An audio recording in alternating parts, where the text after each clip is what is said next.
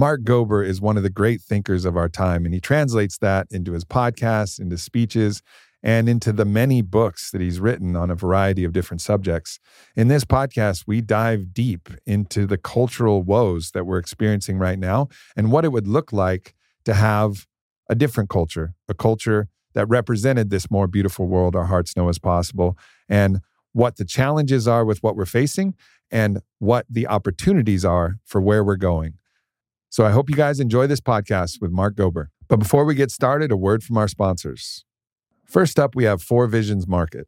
And Four Visions Market is kind of my go to place for a lot of shamanic tools. It supports over 30 different indigenous artists and their families through more than fair trade purchase of their spiritual tools and art. They got high quality, made in prayer medicines. It's a bridge to over 15 Amazonian tribes that are sharing their traditions and really their magic and medicine. 50% of the proceeds are going to go directly to the tribes, artisans, and healers. And on top of that, Four Visions Market donates 10% of their profits to their partner nonprofit, Movement for Amazonian Growth and Indigenous Cultures. They call it the Magic Fund, and other different Amazonian operations with missions that are aligned with their values. This year, Four Visions Market, they're spearheading a native plant reforestation and seed preservation project in the Colombian Amazon, as well as a bunch of different support for the Putumayo region and the hundreds of indigenous people there. The tools from the Four Visions markets, they're all handcrafted if you're talking about caripes or tepes, and all of the different botanicals, they're wild harvested, again, in sacred prayer and the proper way. And you're really receiving, you know, genuine medicinal tools from these incredible traditions that have deeply impacted my life. So, some of the products they include they have an Ambi microdose tincture, ceremonial grade cacaos, Amazonian king nettle, Melipona honey eye drops for eye health, nasya oil for nasal support, a Chilcuague healing spray, and of course, their Hape, which I absolutely love. So if you're interested in any of these goodies, check out 4visionsmarket.com fourvisions.com, F O U R Visions Market.com, and use the code AMP, AMP for 15% off your very first order. Next up, we have Mudwater. Now, Mudwater is one of my favorite products that are out there in the health and wellness, better for you space. It's a coffee alternative. It has four adaptogenic mushrooms, it has cacao, Ayurvedic herbs, and it's really a coffee alternative. It has a fraction of the caffeine of a cup of coffee, but I do like a little bit of caffeine, and Mudwater just hits that sweet spot.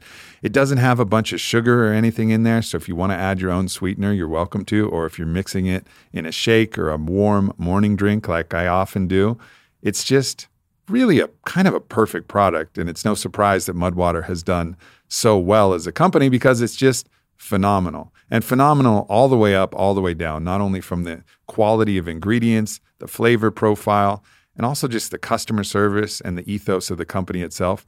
I am a huge fan. And again, cacao and chai for mood and a microdose of caffeine. They got lion's mane, which helps with cognitive support and alertness. Cordyceps, which is the flagship ingredient in our product Shroom Tech Sport from Onnit. It's got chaga and reishi to support your immune system and offer that little bit of calm that comes with the reishi mushroom.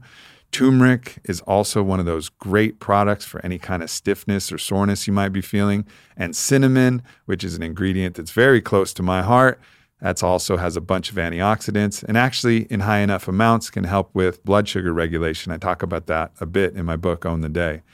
So, Mudwater is just one of those things that if you're curious about a coffee alternative and you like making delicious beverages, whether they're smoothies or hot drinks, I highly recommend it. It's Whole 30 approved, 100% USDA organic, non GMO, gluten free, vegan, kosher certified. It's got all the goods. So go to mudwater.com slash amp. That's M U D W T R dot com slash amp and use the code Aubrey to get 15% off at checkout. Once again, the code Aubrey for 15% at checkout. And finally, we have Onnit. Now, everybody's heard me talk about Onnit. Why? Because I created Onnit largely as a solution to everything that I've wanted to have available for my own life. So it's just expanding the toolbox of all of the tools that are available. I actually had somebody ask me recently, they're saying, What do you do with all of the different supplements and biohacking techniques and everything that you're aware of? How do you fit it all in? And my explanation was really look, I've spent the time to get familiar with all of the different tools, all of the different supplements, all of the foods, all of the practices. And I don't do everything every single day. That would be crazy. But I know which tool to apply to which situation to bring out the total human optimization that I'm looking for in that given moment. So that's how I do it. And Onnit is a huge, indelible part of this process for me, and I know it will be for you. So check out everything we have onnit.com slash Aubrey for 10% off always. Once again, O-N-N-I-T dot com slash Aubrey. And now an uninterrupted podcast with Mark Gober. Good to see you in person, brother. Thank you for having me, Aubrey. Yeah. So you just told me that uh, right before you came, you sent in your manuscript for a new book about the Great Reset. Yeah. And uh, sounds a bit ominous. Like some there's some there's some scary shit that might be coming down the pipe that's been pretty much out in the public.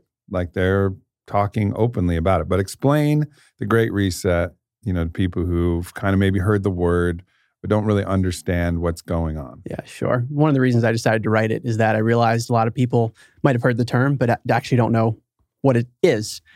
And it's a vision for the world that's been laid out by the World Economic Forum, which is one of the most powerful bodies in the world. And um, in June of 2020, some might argue the most powerful. Hard to say. A powerful organization. Yeah. Yeah. Um, that has influence in global governments, global businesses. So it's something worth paying attention to if they're laying out a vision for the world. That's the way I look at it. Mm-hmm. But in June of 2020, they announced that it's time for a great reset, that COVID 19 presented an opportunity for the world to be reset in a way that they view to be positive, or at least that's how it's positioned. Sure. Um, but I think there are potential dangers with it. Um, I mean, with everything, like technology, for example, it can be used for good or for negative purposes.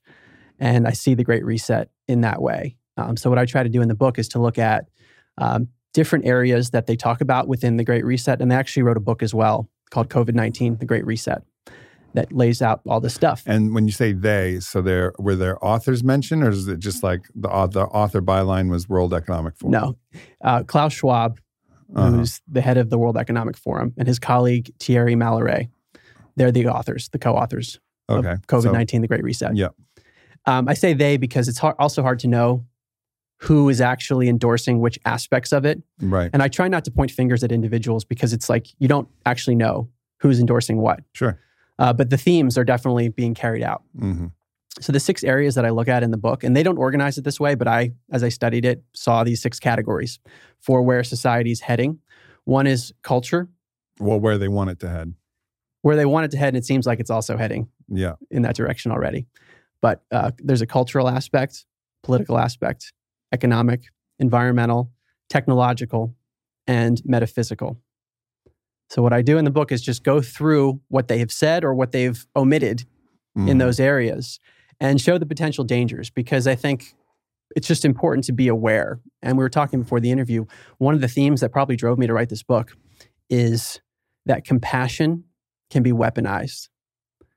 People who have really good intentions and they want to do good things for the world can sometimes overlook how their behavior or the things that they're pushing for are actually not so compassionate. Well, I mean, a lot of times aphorisms uh, they have a root in something that's meaningful, and the the term the the phrase "the road to hell is paved with good intentions." That there's probably some probably some reason why that exists and has lasted in culture for as long as it has. Yeah, that's I, a warning. I used that quote in the introduction. Yeah. Uh, for that very reason. Mm-hmm. Uh, because good intentions are inadequate sometimes. It's a good starting point. And I think one of the reasons I was so sensitized to this is that my prior books focused a lot on metaphysics and spirituality and the science that suggests that we're actually spiritual beings, which I didn't used to believe. And then I realized, wow, there's a lot of science pointing this direction. And that world promotes compassion as it should, because the spiritual dimensions seem to suggest that that's actually built into the fabric of reality. Sure. So that's a good thing. But where can it lead us astray? And when I look back at my like history of trying to research all this stuff, my second book, An End to Upside Down Living, um, I talk about approaches to life based on having a spiritual worldview and how it's shifted my life. And one of the approaches I called compassion with discernment. Hmm And there was a story that I came across when I was studying awakening journeys of, of people, whether it was through psychedelics or meditation, they've had awakenings. And this one woman, I think it was just a, you know, through meditation, um, she was feeling loving towards everyone. And like she was in this state of bliss all the time. She met a man who she then let into her life and didn't realize that this guy was not good news. So he ended up living with her and she said it was hell. The guy manipulated her and did all sorts of bad Sure. stuff. But that story just stuck with me of someone who had really good intentions, but just didn't have the discernment to see the potential downside. So that's kind of the, the psychology that I'm approaching with this book and hoping to impart on people. Yeah. I think this is uh both of those things are natural pairs. And I've been studying the Kabbalist tree of life, and there's pairs of different balances, you know, between these kind of this overwhelming desire to love and then the nece- necessity for boundary. And they're paired on either side of the tree of life, right? And it's Yeah. three different pairings that all have a similar flavor of this this kind of yin and yang of like yes i love you i'm so compassionate i want to do only good but here's the discernment here's the boundary and here's the the logistical aspects that are required to do this and that's part of the human condition is to feel all of that kind of divine impulse but then also have honor this dimensional reality that we're in and understand that there's other darker impulses that also exist in the universe that impact at least this third density in a way that we have to be mindful of both. So I Yeah. really like your compassion and discernment combination. It's very much a Kabbalist way of looking at things. Yeah.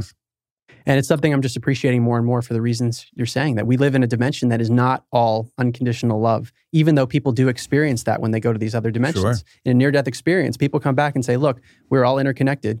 The universe is made of unconditional love. And they can't express it with words, but they felt it. And this Yeah. is so many people. And then they post that on Instagram, and someone's like, "Fuck you, you pseudoscientist quack with your woo woo bullshit." You know, hope next time you die for real. And they're like, "What the fuck just happened?" So yeah, that's Right. that's our reality. That's our reality. And if people haven't experienced that themselves, they can't Yeah. relate to it. Yeah. Um, and people have these experiences. These they're called NDEs for short, near death experience. They might have been atheistic beforehand. Like it changes them forever. And it's something I've studied a lot because like psychiatrists look at this and they see the way people change after an NDE, that they actually change their priorities because they've Mhm. had this other experience. Um, but the piece of it that's missing from those experiences is the discernment aspect because they were in these other dimensions or whatever it was. Yeah. Like you say, we live in this whatever material 3D world where there is duality that we have to be aware of. And um, it just it feels like a, an increasingly important topic to have both the compassion and the discernment at the same time, not to reduce the compassion in any way, but Yeah. boundaries, like you say. Yeah. I prefer the two cups of ayahuasca, 100 micrograms of 5-MeO DMT near death experience personally than than having to the universe to construct something mechanically. That's definitely prefer just keep it this way. But it's the same. It's the same result. You f- you feel something that you know to be true, and then how do you integrate and translate that into the life that we certainly live? And so this is all going to be ground that our audience is very well familiar with Yeah. for the most part. Uh, however, so let's go into these six categories. And what I would like to propose as a as a rough itinerary for this conversation is that we actually cover these six categories as as the Great Reset would have it, and then cover them as we imagine, Mhm. just from our own limited purview. Not saying that we're the experts or that we're writing the antithesis of the Great Reset, that we have any right to do so. This would be a collective effort of the best minds of, you know, indigenous wisdom to scientific wisdom to philosophical wisdom to all of the whole everybody needs to come together to figure this thing out however we're going to do our best to just throw some ideas out there on the opposite positive side of how this could be you know how this could be better and maybe the great reset does have some good ideas that that we'll take so Yeah. we're going to basically look at these two things compare and contrast see where we end up Yeah. And they do say some good things in the book. They talk about health. They talk about, they even talk about the dangers of technology. So it's not like it's all, all fully evil. I mean, there are aspects that could turn in that direction, yeah but I like the way you framed it. Let's just go through each one, talk about the positives, negatives, and how we might envision something better. yep let's Okay. go All right. bon voyage So, and I want to emphasize here, they don't lay it out like this. So this is my interpretation, these six categories. Right. All right. So the first one is culture. And they talk about having a more equitable world with more fairness, and they focus on things like justice, which in some ways that's a very positive thing, especially given human history where we've had all sorts of prejudices throughout history. But the question is, how can that be weaponized? That's what I'm looking at. Yeah, I mean, uh, this is classic propaganda, like you know, idea. You you name something that you can't argue with. We're here for justice, and everyone's like, "Well, of course, who doesn't want justice?" You know, right? You want justice. Black lives matter. Yes, of course they do. Right. You know, like, but that doesn't mean you can do anything if you just call yourself that. Yeah. And it doesn't mean just calling the name justice makes it justice. It doesn't mean that you say fact checker, that you're actually checking facts. Like none of that actually works. But the the strategy is name something that's inarguable. And then if people are against it, then then you pretend that they're against the name of the thing, which no, you can't be against the name of it. Of course, of course it's true. However, what you're doing underneath that name is where you have a problem but then people lose the distinction and then that's that's a big problem. So of course you know right. any propaganda strategy is going to name something that you can't argue with. Right. And there's no definitive endpoint. When right. do you get to the point of final justice and final fairness? And who decides? And who makes that decision? That's the critical point. Right. So if you have an organization that is controlling or has great influence over governments and governments have great influence over the people that could potentially be dangerous. And if you look at human history governments have done some horrible things. Yes. Under the name of, this is also a really important point, under the name of the common good, mm-hmm. that we're doing this for the betterment of everyone. And there are people like Friedrich Hayek, the Nobel Prize winning economist, and also uh, G. Edward Griffin. They've talked about this notion of collectivism, mm-hmm. that we need to focus on the group, society. And the danger there is that you could ignore the individual in that process because the individual doesn't matter. All that matters is the greater good and so it can become an excuse to do horrible things to individuals in the name of right. just the collective. So these these terms around culture, and we've seen yeah. this with communist regimes, you know, around the world. Communist, fascist, any totalitarian regime becomes ultimately collectivistic in its rhetoric. Mm-hmm. Yeah, and a lot of this, the cultural stuff, seems like it's in that direction. Well, this is for the greater good. It's for great equality, and it's vague, um, and it ignores the fact that there are individuals that make up the collective. You can't have a collective mm-hmm. without individuals. Yeah. Uh, but also with regard to equality and equity, because those terms are coming up a lot more these days, um, especially like DEI, uh, diversity, equity, and inclusion. This is something that's really big in businesses, which of course sounds good. And there are benefits to stuff like that, like you sure. say. But the term equity in particular, that typically means equal outcomes. So, how could that go wrong? That means people need to have equal outcomes. So, let's say Aubrey's running a marathon and you do really well and you do better than someone else, they could say that's not equity. We got to like the next marathon. Aubrey's got to. Yeah, they got to Tonya Harding my legs. Clearly. Then we've got equity. That's equity. We've got equity. So yeah, yeah. Th- this is the key: is what do these terms really mean? And Friedrich Hayek, the Nobel Prize-winning economist, he said, "Look, people are not equal. We're fundamentally diverse, and in order to make them equal, you have to treat them unequally." Yeah. Well, and and also we are equal. It's just on the spiritual dimension of of actual worth. Yes. Of actual how much does God love us? Equally. Equally. Like that's true. It's true. Yes. Fundamentally, you are worthy of as much love as any other human being on this fucking planet, no matter who you are. True. Yeah. However, if you're running a race, you know, or if I'm fucking Nancy Kerrigan and I'm I'd throw a better triple axel than you, then sorry about it. You know, my triple axel is just way doper. Right. You know, it's clean. What are you going to do? Right. But this stuff gets weaponized. Right. Um, and I think there's a lack of appreciation of what you were just describing, which is a paradox. The paradox that we are equal and at the same time not equal. Yeah. At one level, we're equal at the spiritual dimension. Right? Yeah. We're all one. One. We're part of this infinite field. But we're in this material world where I have a mind, you have a mind, there is a division, there's duality. So it's like you can, people can pick and choose, um, whether, go back and forth between the two and not acknowledge that the, the paradox actually fits. You have these two seemingly contradictory ideas that fit together. Mm-hmm. And I think a lot of that becomes lost in this cultural yeah. battle. And then even, you know, so equal, so all right, equality of outcome is one is one way to look at it, which is, you know, clearly dangerous because then it gives authority to basically take from some and give to others, which is uh, that doesn't actually sound fair at all.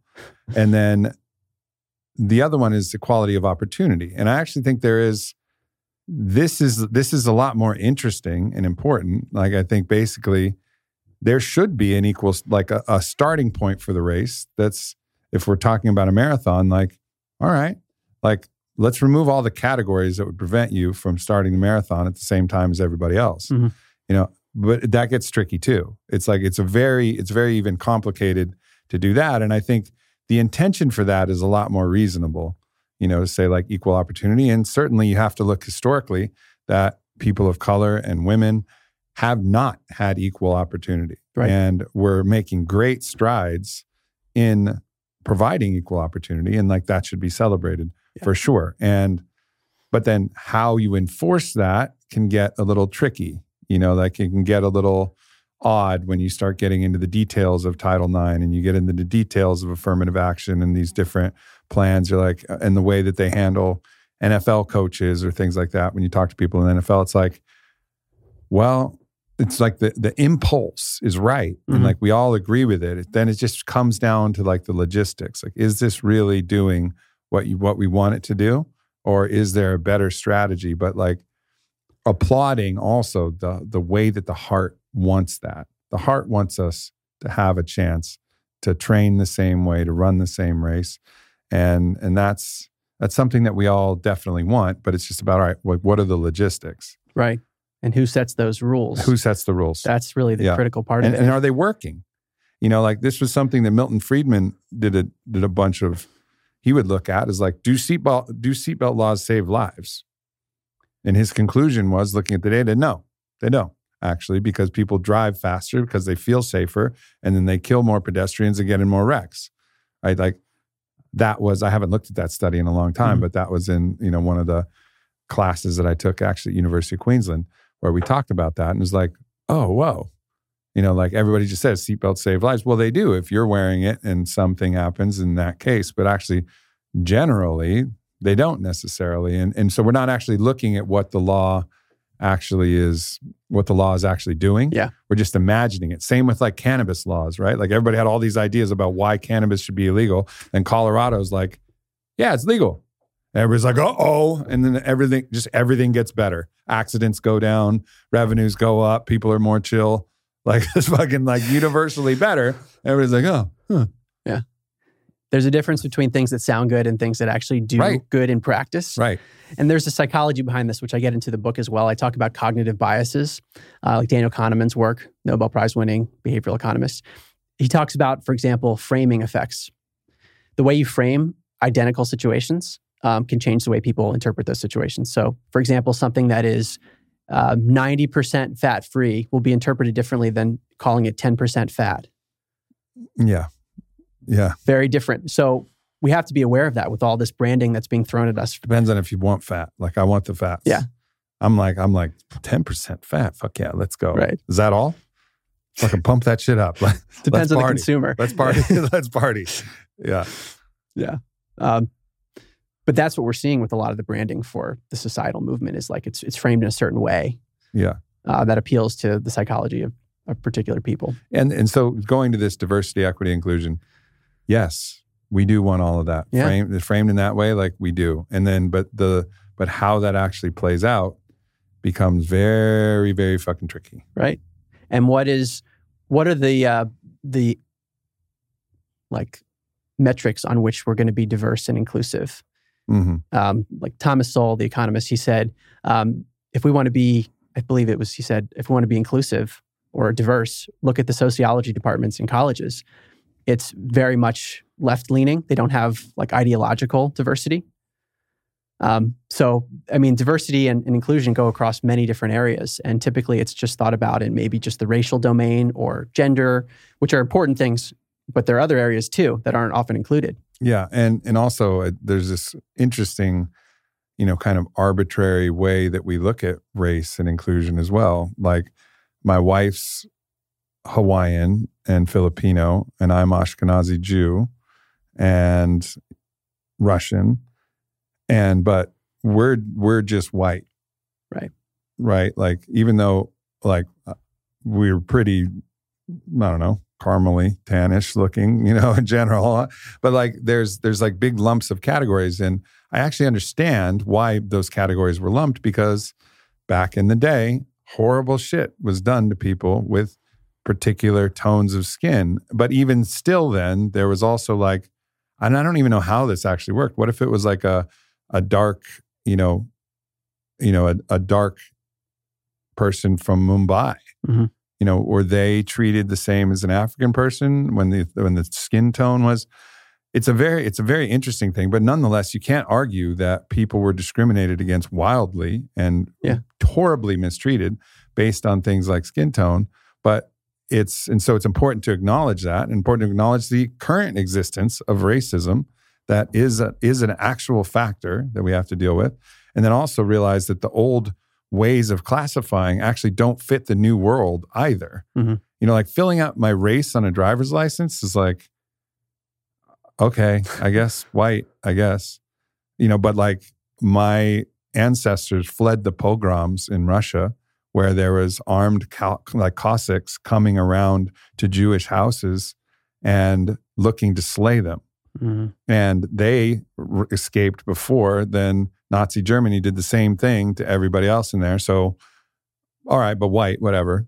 You know what i mean? It's like it's it's been and my wife all right like hawaiian is her thing but you know and i think there is like a pacific islanders thing actually that they they put on there. But nonetheless it's like it's a very weird it's a very weird thing that we have to just lump ourselves into a category when we're all of this we're, we're this diverse melting pot and mixed. And i think it's just the remnants of former the ghosts of racism past that have extended into present. Some of these ghosts still exist and i don't want to deny that Yeah. there's still the ghosts of racism's past but like they're those ghosts need to be exercised in the minds of all of us and i agree with that. But nonetheless the old system can't apply forever. You know like we have to we have to be able to look at how we're all a, it's this crazy mix of all of these different races. I think AJ Jacobs wrote a book called It's All Relative, showing how we're only certain degrees of separation from every single human being Mhm. on the planet. Right. You know what I mean? And so we have to have a new model that envisions all right, maybe we need a bridge from where we were, and we're still bridging from where we were, a very dark racist time, particularly in this country, to the to the next time. But we can't stay on the bridge forever. The bridge has to lead to somewhere. And at some point we have to kind of imagine that we're going to a place that's not looking at these metrics in the same way. Yeah. I agree with you. And in the book, I talk about this notion of anti racism, which in some ways, like you describe, is very relevant and important. But how can that be twisted to become racist in its own way, where certain skin colors or ethnicities become preferred over others? And some people have called this um, an oppression Olympics, where there's almost a competition to see who can be more oppressed, whether it's on the basis of race or other categories. There's a, uh, it's called intersectionality. That's the term used of uh, basically the different ways in which a person can be evaluated. It's not just their ethnicity, but it could be their sexual orientation, their gender, and you basically evaluate people on all these different metrics.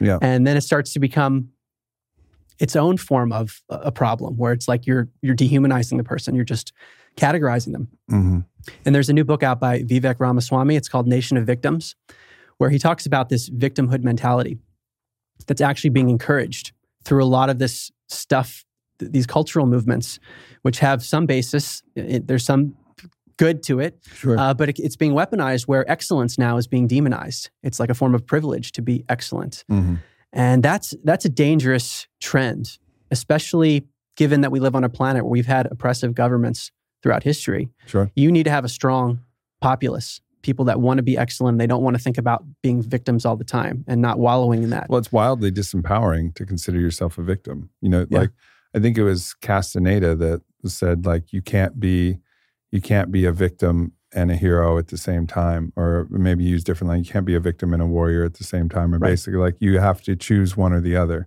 You're either a victim or you're the captain of your fate, the master of your destiny. You know, like and you you have to make that choice. Now, of course, the paradox is that we are both, you know, to a certain degree always. And but it's it's the mentality that says like, yes, you can overcome this, you know, whatever it was. And and I we can't know how hard it is. Like my brother, you know, my brother Makad, like he had to deal with some really intense shit growing up, you know, from racist, you know, police brutality type of situations. And I can only I can only empathize with him, just like he could only empathize with what my you know great grandfathers had to deal with, where they're living in a hut out in the out in the woods near the Black Sea, and there's mounted riders that could come and slay the family. Like, and and his he's got ancestors that had other shit that they Right. we can only imagine what it's like and what imagine what we've experienced.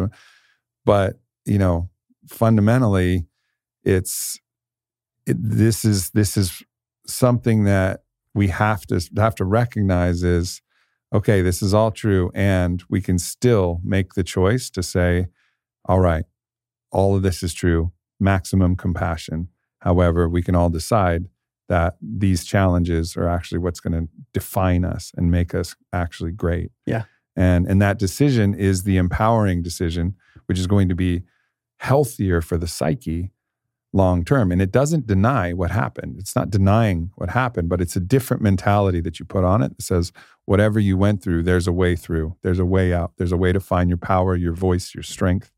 And Yeah. and that's the that's the, I think the message that's different. It's not like let's compete to see who's the biggest victim to then say I don't have any responsibility because why would I? I've been victimized so much that I've put my personal power at such a low point that I have no responsibility and you can't ever criticize me for what I do. Right. So I'm going to be as small as possible. It doesn't help. We need lions. We need people who are like sh- like sharing their voice and singing as part of the chorus. Everybody. And then the whole narrative should be shifted to encourage people to like I know it was hard and we're not denying how fucking hard it was, but we need your voice and we need you strong and we need your heart and we need you. We need you. Like that's the to me that's that's the message that needs to be there. Yeah. And this is getting to the solution i think for the cultural issues to me it's a it's a both and rather than an either or solution Yeah. yeah, we can acknowledge victimhood we can acknowledge horrible things that have happened with regard to racism and other cultural issues throughout history Yeah, And bias towards bias towards sexual orientation, bias Exactly. towards trans community. All that's real. Yes. Like it's all real shit.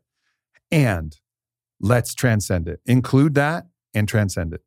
Exactly. And so two things. Number on the on the darker side this has happened before in other cultures. So i referenced some people who escaped uh, from communist china in the book and they said what's happening in america is the cultural revolution that we experienced there. And depending on the estimates you read like the black book of communism says that 65 million people were murdered in communist china as a result of similar types of themes. So that's why this is a really important thing to keep in mind. Right. Um, but in terms of the the positive solutions, you were alluding to something that I actually wrote about in the book. And, and Ken Wilber, the philosopher, talks about like Mhm. integral models of development, Yeah. both on personal levels, but also Yeah, he's know, big in the include and transcend. that's it, That's that's where it comes from. include and transcend. And that's how I see it for all these categories. Is there's there's a point to everything that they're saying, uh, but we can include the good parts and leave the the parts that are going to take us down a, a dark hole that we've seen throughout human history. Yeah. Yeah. So what else in what else on the culture side are you seeing as potential a potential threat and then a potential way that way that that could be addressed and remedied in the in the more beautiful future? Yeah. I mean, I think we covered the the basics. I go into some more details. Uh, there's a really interesting book by uh, Gad Saad. It's called The Parasitic Mind, Mm. um, and he goes through parasitic ideas in society, where uh, basically like postmodernism, social constructivism, these ideas were basically like objective truth doesn't exist, or people are skeptical of the objective truth, and they can make up whatever truth they want it to be Mhm. based on what is politically correct.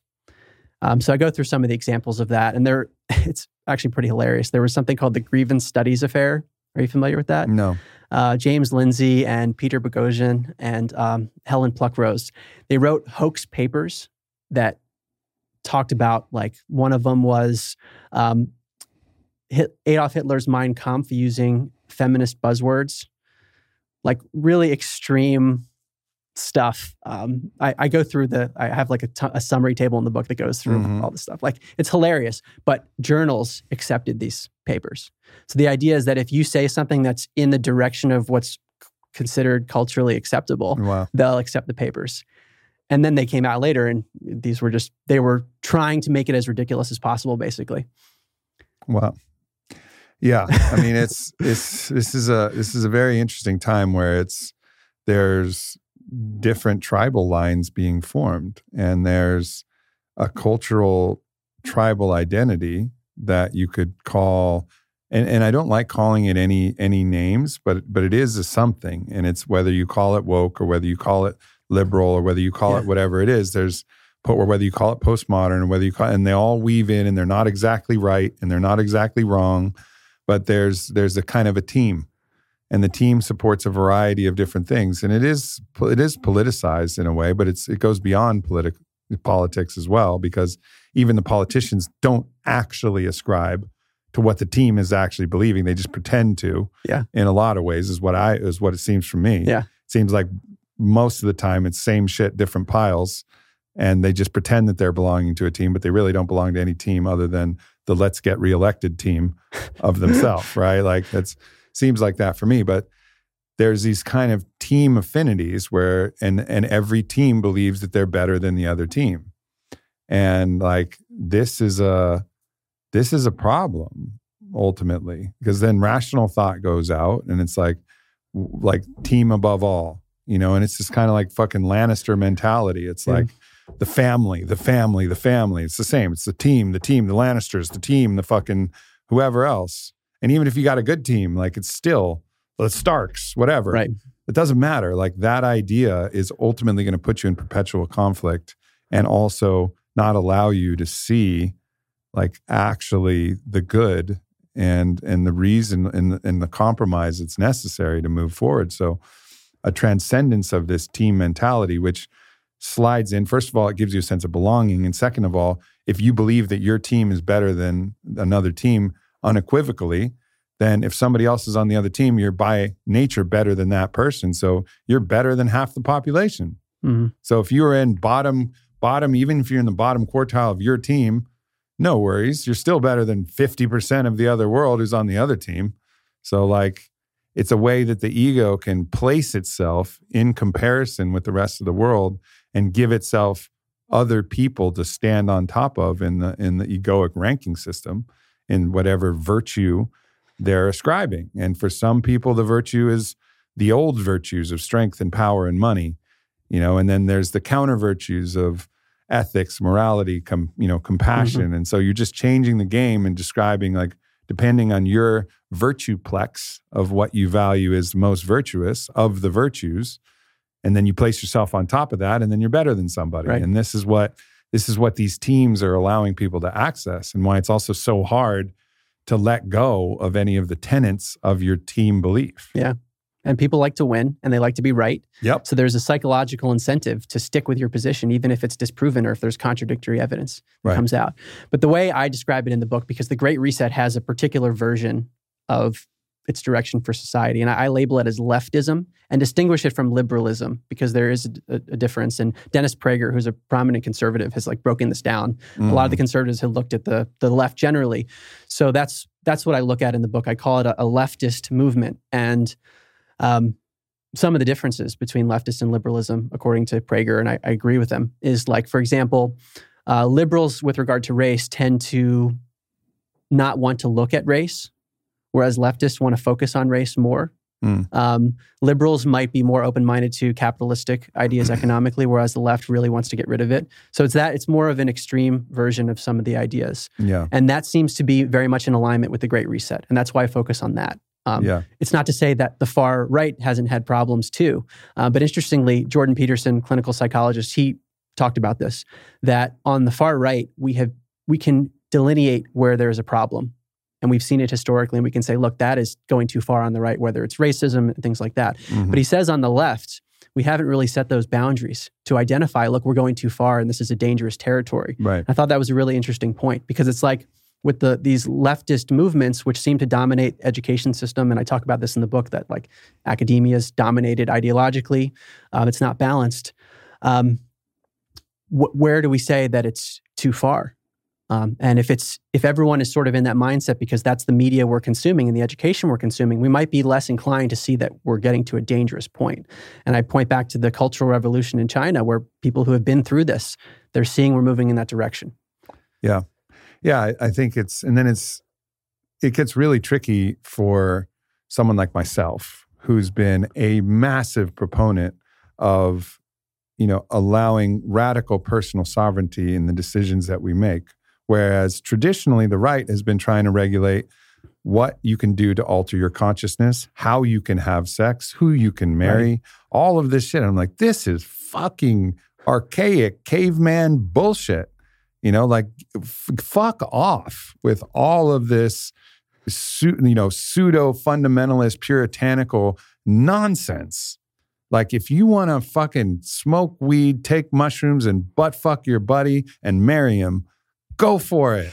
Like, go for it. You know, like, yeah. whatever, do it, live your life. So, that's a very, what was like a left leaning principle, right? And then there's other things where it's like definitely like more conservative in the way that we're looking at you know free market economies and then also also recognizing the dangers of those and how the influence and the and the capture that pharmaceutical companies are. There's fucking problems yeah. but there's generally other things that kind of make make sense on the other side. So to say that I'm one side or the other like it's it's always been impossible. I see like ridiculousness in all things. Also the kind of hawkish militarization of the right is like y'all chill. Yeah. We don't need to explode more people for real. Like they will, everything will be okay. Like there's, I forget the forefather who was like basically talking about, you know, we just need to take care of ourselves and not get entangled in all of these different political and and things that are going on.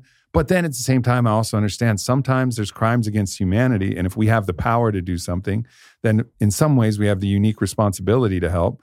But are we actually doing that, or are we just trying to get oil? Mm-hmm. You know, like so I so I doubt that. So so on that side, I'm like, chill on the fucking bombing everybody, y'all. Like I agree. Like I you know I think the soldiers in the military are heroes by nature, but they're weapons that are being pointed oftentimes at the wrong direction. Yeah.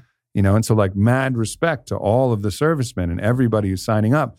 My criticism lies not with you. Know that anybody who's in the in the military, and actually in anybody who's in, enforcing anything by means of violence, like you can be a shithead for sure. And I'm not excusing your personal behavior. I don't know if you're an asshole or not, but I appreciate what you're doing. But if you're enforcing bad laws or you're fighting a war that you shouldn't fight, like that's the that's the place that I have issue. Yeah.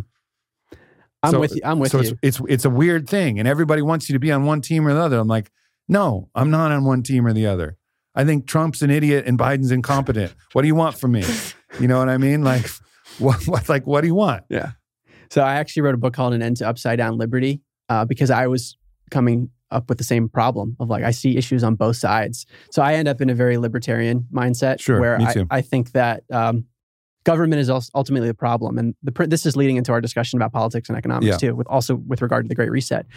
For me, there's a principle in libertarian philosophy known as the non-aggression principle, which is very simple don't initiate aggression on any person's body or the property that they rightfully own. And if you do, then they have a right to self defense. And aggression yeah. could be physical violence, fraud, coercion, theft, anything like that. Super simple. Yeah. But if you believe in the non aggression principle, look at the way we run society and the way we run governments. The governments violate the non aggression principle all the time. They yeah. can force you to do things you didn't consent to explicitly, maybe implicitly you did. So that's what that my book on liberty is all about to me, it's about, all about the non-aggression principle. Well, what they should enforce is your violation of the non-aggression principle to other people. Protecting people's property is and, what it comes and their and their personal self and their personal self, right? So yeah. let people do what they want to do. Yeah, as long as, long as, as it doesn't impinge on somebody else's, yes. per, you know, selfhood and their rights in general uh, to property, etc. Yeah, it's simple, and but it's simple, and it also has a spiritual tie. And that's what all really drew me. And this is important. Um, we talked about this in our last conversation the life review phenomenon. When people have a near death experience, they often become all the people that they impacted in their life. They relive their life, sometimes from birth. Like for my podcast, it's called Where's My Mind? I interviewed a guy who actually had multiple near death experiences. And he started from birth each time and had to relive stuff, including being in Vietnam. His name's Dannion Brinkley. He had to relive combat days in Vietnam, killing people. So he felt what it was like to be the person that he killed. Mm. And then he felt what it was like to be the child that no longer had a father. So wow. that changed his life. And this is what happens to people who have these near death right. experiences. I mean, he was struck by lightning, had cardiac arrest, brain, uh, like, it wasn't like he was voluntarily taking DMT or something. I mean, do, do you get, do they get to relive the dope stuff when they're yeah. like, they're like, man, I gave that one girlfriend five orgasms in one day just with my mouth. Yeah. you get to relive that moment where Well- it's like, that was dope. They ha- I haven't heard people talk about that, but I have heard them talk about. So this guy Dannion Brinkley, he changed his whole life after he experienced the negative stuff, not knowing he was going to have other life reviews. So he became a hospice volunteer and helped people in the dying process. Yeah. So in his life reviews later, he felt what it was like to be the dying person, hmm and he got to feel the good stuff. So Yeah. part of his life mission, and many other people too, is to Dear God, in my life review, I want to live all the orgasms that I've given to my partners as a woman. Thank you very much, God. Appreciate it. I wonder if the NDE researchers have looked into that. Well, maybe come up. people just haven't asked. maybe they haven't asked. Maybe it's just a, you know this is a this is a your intention, make a good request. So when that moment comes, and then then I'm going to get that granted, and it's just going to be like overwhelming. It's like oh God, it's too much That would make for a good scientific paper to get approved, right? yeah, Um, yeah, never thought about that. But anyway, back to non-aggression yeah, yeah. Um, it ties into the non-aggression principle because if you believe in the life review as telling us something about the nature of reality itself, not everyone reports a life review, Right. But it, I mean, it happens a lot. So how could you become another person? That's telling us something about the nature of reality. Sure. that we're interconnected. And somehow, when consciousness is liberated from the brain, like in a near death experience or something else, you can look at life through a different lens. That's wild. hmm So, if it's built into the fabric of reality itself, that we're interconnected and we should try to treat people well because we're interconnected, the golden rule, which is found all over the world in like every culture. hmm Golden rule is built into the fabric of reality. That's what the life review tells us. Okay, how do we apply that to government and to private property? Would you want to initiate aggression against someone's property or their body? Yeah. And and the golden rule I think is actually mistranslated when I talked to my mystical Christian mentor Ted Dekker saying is, you know, do unto others as you would have them do unto you. Really what he translates that as is do unto others because they are you, like Yeah. as they are you because they are you is really is really what that's saying is like do unto others because you're doing to yourself and this is this is like the ultimate level of the truth it's not because that's the moral thing to do to treat them like you do which is again an equitable claim this is no this is a, both an equitable claim and also a perfectly equitable claim because it's a metaphysical claim that it actually is you Right. and Yes. you can't escape it You can't escape. it. you are always doing unto others as you do to yourself. The golden rule is golden because you can't fucking break it. You can only just skirt it for a moment as you live in the myth of separation, which says, I'm me, you're you, I can hurt you and not hurt me. You can kind of get away with that on a limited dimensional dimensionality, but that's going to bust. That's going to break. And then you're going to be back into the golden rule, living it from both sides. And I think this is the idea where my very first psychedelic journey, this is what I experienced. I experienced a life review Mm. where I had a full dissolution of my body and a full life review where I got to recognize, and I was a complete atheist before going into this. And I realized, like, oh, this is heaven or hell. Hmm. You pass through this liminal stage and you're either in heaven or hell. You're in the heaven of reviewing all of the good that you've brought into the world, or the hell of looking at all the pain that you've caused, or some combination therein. It's mostly on the heaven side, but I had some things, you know, I was like, like little moments where I like mistreated a mistreated a classmate, or you know, like really could have been more honorable Mm. to a girlfriend or something like that. There's moments that were like deeply painful, you know, and the long letters of like, like, hey, like I saw this from a different perspective, and you know, I could have I could have been more forthright with how I was feeling earlier, and I was scared to tell you, and you know, blah blah blah, like whatever, you know. So it was, wasn't major shit, but I could feel the pain of that, and I couldn't look away. Mm. I just couldn't look away, and I could also feel the joy of it, of like, you know, like how much I'd loved my mom and loved my sisters, and like tried my, you know, really tried my best in so many cases, and there was just deep, incredible rapture, you know, in the recognition of that, and so that changed my worldview forever because I was like, oh, there's you can't look away, you know, like you can't look away from what you've done, and that's that keeps me that keeps me in check. I know that to be true. And I repeat that. I've repeated that for 23 years where where if there's ever something where I was out of line, the medicine shows me and I have to look right the fuck at it. Mm. And I can't and I can't look away. And because of this, I trust myself with power. Fundamentally, I trust myself with power because I know that there's a greater power that I'm subject to hmm that will strip me of whatever biases, justifications, rationalizations I might come up with and show me the fucking truth. So I better look at things honestly and I better treat people actually equitably, lovingly. Otherwise, I'm going to have to like like one of those horror movies where they keep someone's eyes Yeah. peeled open and they show them horrible shit. Well, it's like that. It's like that. Yeah, so Dr. Bruce Greyson from the University of Virginia, who studies these near death experiences as an academic, what the people tell him is that these life reviews are not just about morality, it's natural law. That's the term he uses. That this is exactly as you're describing, part of the reality that we're in. So that's pretty powerful. If we know an aspect of natural law through these experiences, what does that imply about the direction of our society and how things should be structured? Because the direction that we're moving in is one that is violating the non aggression principle Mhm. constantly under the guise of, well, it's for the common good. We know what's best for you. And therefore, we have a right to impose this. Um, in the book, I refer to it as an elitist mentality. This idea that, which in some ways, people might have a benevolent intent where they're like, I'm really well educated and I know what's better for you, Right. better than you know for yourself. And I'm going to impose it because I really want to help you. That's can be a dangerous thing. It's that's different than a suggestion.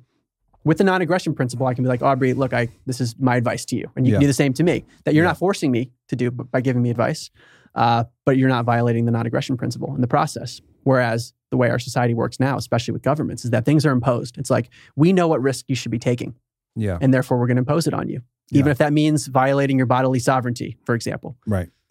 Well, all right. So let's go. Let's go into this one because I think people, you know, like fundamentally, vaccine mandates are something that I strongly oppose. Right. Me too. And I strongly oppose that. However, if you were to let's hypothesize a scenario, this is where it gets difficult, right? Because Mhm. I think some people were living in this mental frame, which I believe is incorrect. And um, you know, there's a new book coming out called uh, "Cause Unknown" or "Unknown Cause" or something like that by Edward Dowd, who's looking at this, Yeah. you know, like the excess deaths that have happened since the vaccines have rolled out. And it's interesting. I haven't read it yet; it hasn't released yet, as far as I understand.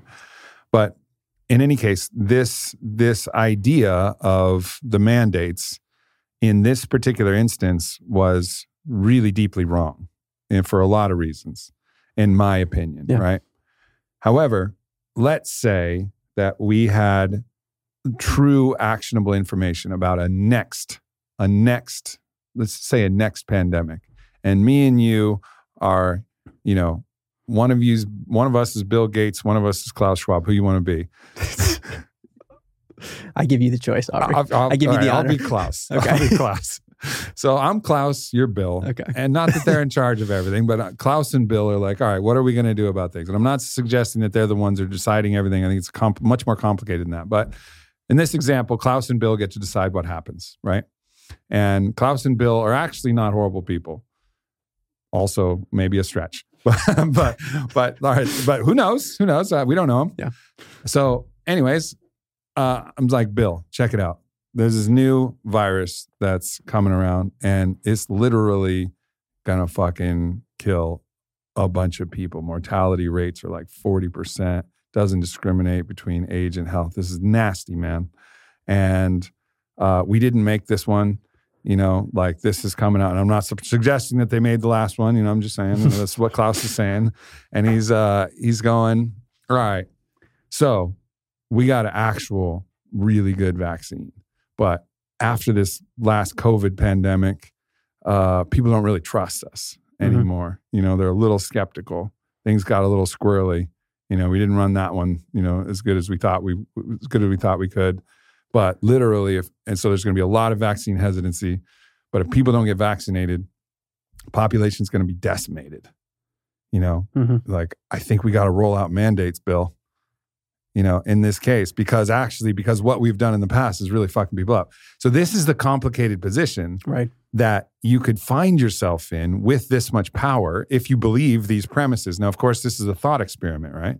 So in this thought experiment, like, fuck, well, what do you do, Bill? Right.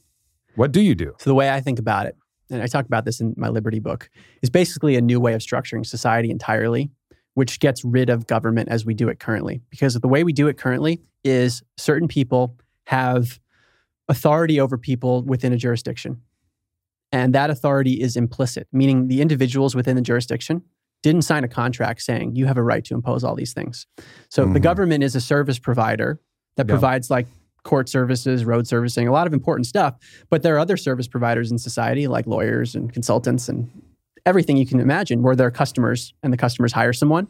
And typically, if it's an important service, you, you hire a contract and you, you say, like, okay, you're going to do these things for me as a service provider. If you don't, we can terminate. You have all the stipulations in the contract. Uh, we have a social contract, and this gets into something in the Great Reset. They talk about redoing the social contract, which they acknowledge is often implicit.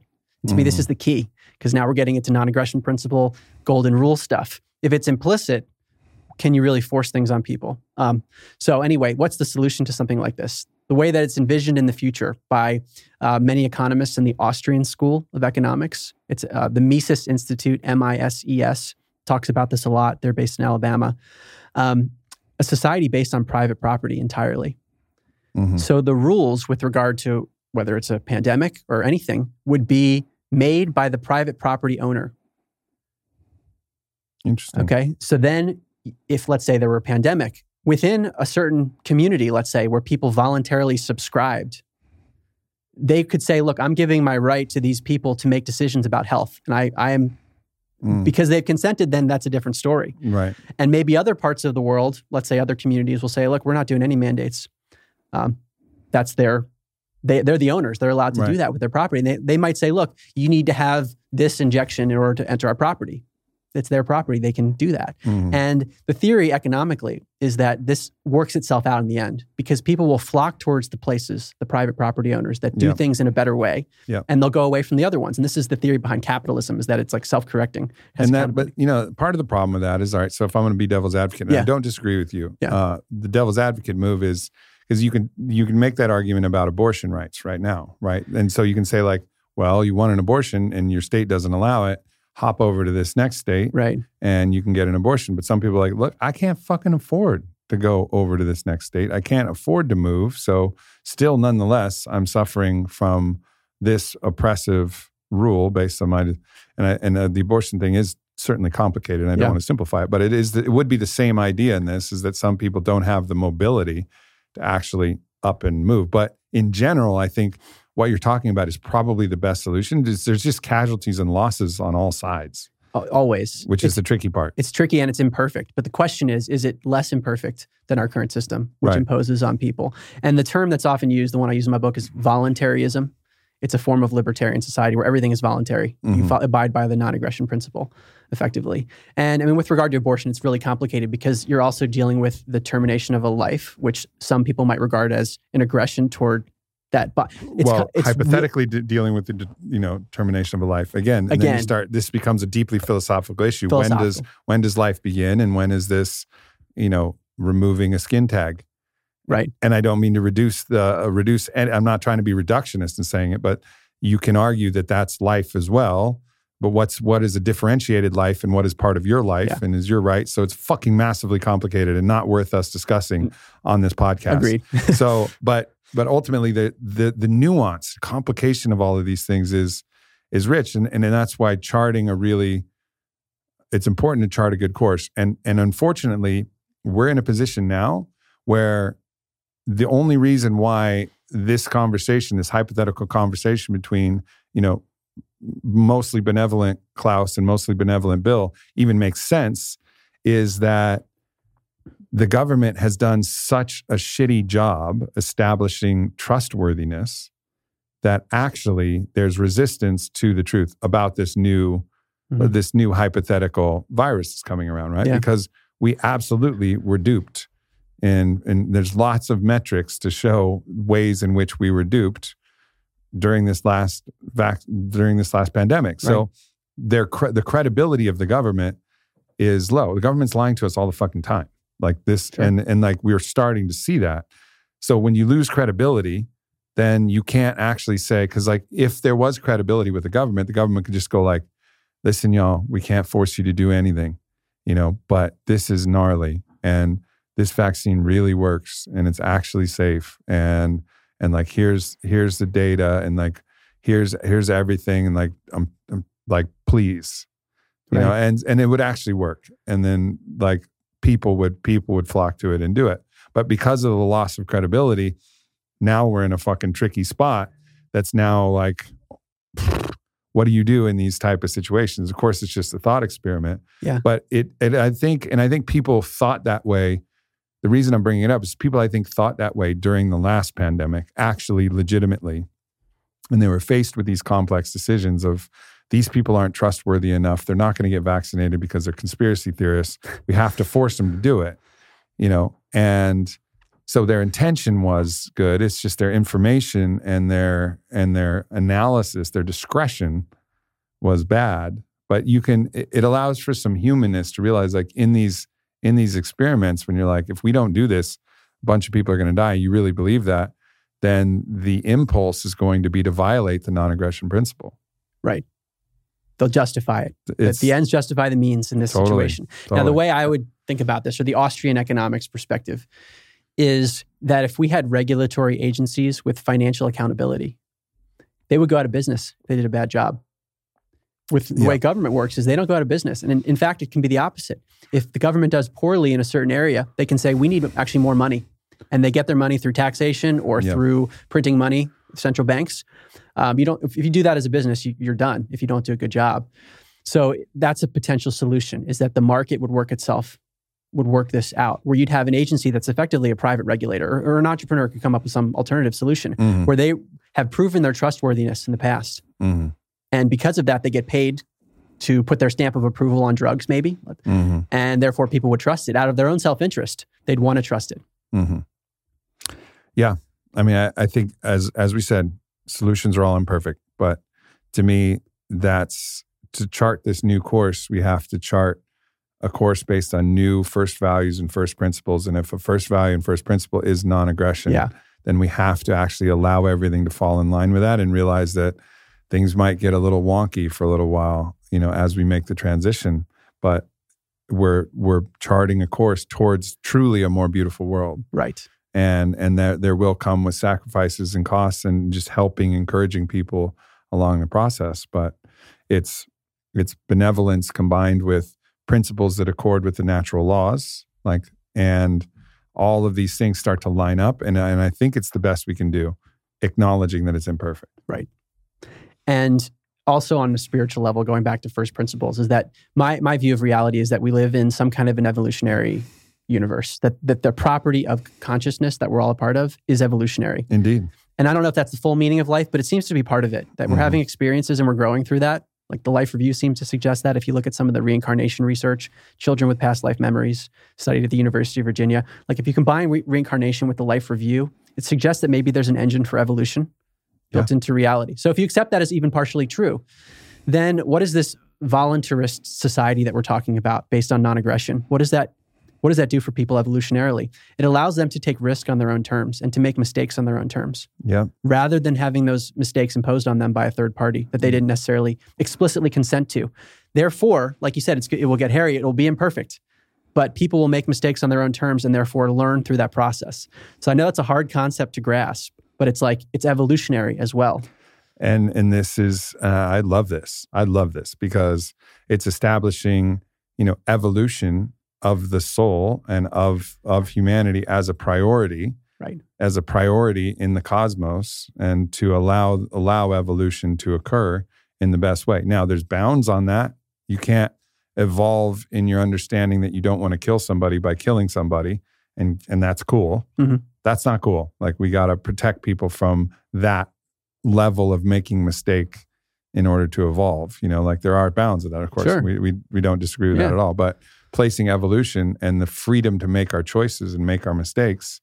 Like this is how a kid grows up, right? right. Like, do you really think that you can make the decisions for your child their whole life and they're going to live a fulfilled life and actually live their dharma and live their purpose? Fuck no. You got to let them live their life. Yeah. Probably way sooner than most parents actually acknowledge that you got to let let them live their life. But everybody knows this, but nonetheless the government still tries to be the devouring mother and fucking overbearing father and not let us live our life, especially when it comes to the sovereignty of our own consciousness. Right. Don't tell me not to do mushrooms. Have you done them? Do them with your friends. They're awesome. Fuck you. You know, like you're wrong. And that's and that's like fundamental reality. And yet, in the Great Reset, what do they talk about? They talk about the return of big government. So you can see, for someone like me who has a very libertarian perspective, I read this and say that is that is very dangerous. Yeah. They want more government. They want global coordination of governments. Of course, because we want to help you. This is for the betterment of society. Mhm. But it to me, it violates the non-aggression principle. And historically, we've seen how this has gone wrong before. Totally. Dang, no good. All right, next category. So we covered the political one. I think so. Um, I think, well, I mean, one aspect of the political that I think we need to get to is we have to break the yoke of the two party system. yeah, We have to we have to fundamentally break that yoke because to try and decide red or blue and that's the only decision that you got, it's fucked up because they can just play games with each other, positioning against each other and making the decision fully tribalistic and actually impossible to distinguish any real meaning until you get a disruptive force in there that can actually change things up, then it just changes the dynamic. Three is different than two, even three. right, right. It's relatively better. It's still government, but it's moving Right. toward a more. I don't know if it's decentralized. In a, in a sense, it's decentralized. Well, it has the opportunity for that Yeah. because if you did have a libertarian candidate, for example, who is Yeah. proposing smaller government, like everybody, even on the even Republicans might say, like, we want smaller government. Does the government get smaller under your under your rule? No, maybe less. It grows less big. Yeah. Than the other side, but you're still fucking big ass government, big ass military. You know, it's not really making any fundamental difference, Yeah. but it would at least leave room for a legitimate and and to do that the media would have to shift we'd have to actually you want to talk about you know equitable inclusive how about we equitably include some fucking third party candidates Yeah. in the system you know? How about that? Yeah. well of course not. They're not interested in that. They want to keep their fucking duopoly on our political system. So i don't know. I, I think something like that is necessary even though i still don't as you know i still have very little faith in politics as it is. But but what is the what else could we what else could we fundamentally do? Other than i think one of the ideas that schmachtenberger is working on is actual live populist votes on particular issues. So it's not so like you're actually proposing something like you do on the ballots Mhm.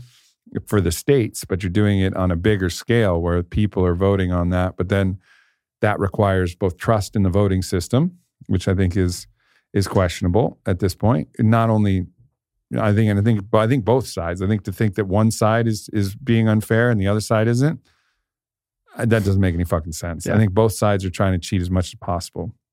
I think it was Tito Ortiz, the fighter, was like, "If you ain't cheating, you ain't trying." you know, and I think that's like the political motto on either side. Like everybody's trying to game the system as Yeah. much as they can.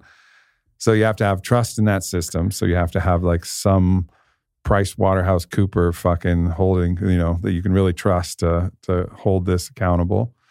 And then you have to have fair media coverage to actually there's a lot of things that you have to hypothesize for that to work, but maybe that is maybe that is the way in different educational systems. So there's like education around what you're actually voting on rather than just tribal impulses and anger and Yeah. you know whatever who's who's ever whoever's more effective in their ad hominem character assassinations Well, I think that's what you're describing is moving in the direction. If, if let's say voluntarism is the ideal of government is completely gone, it- let's say involuntary government is completely gone. It's all private property. You consent to everything.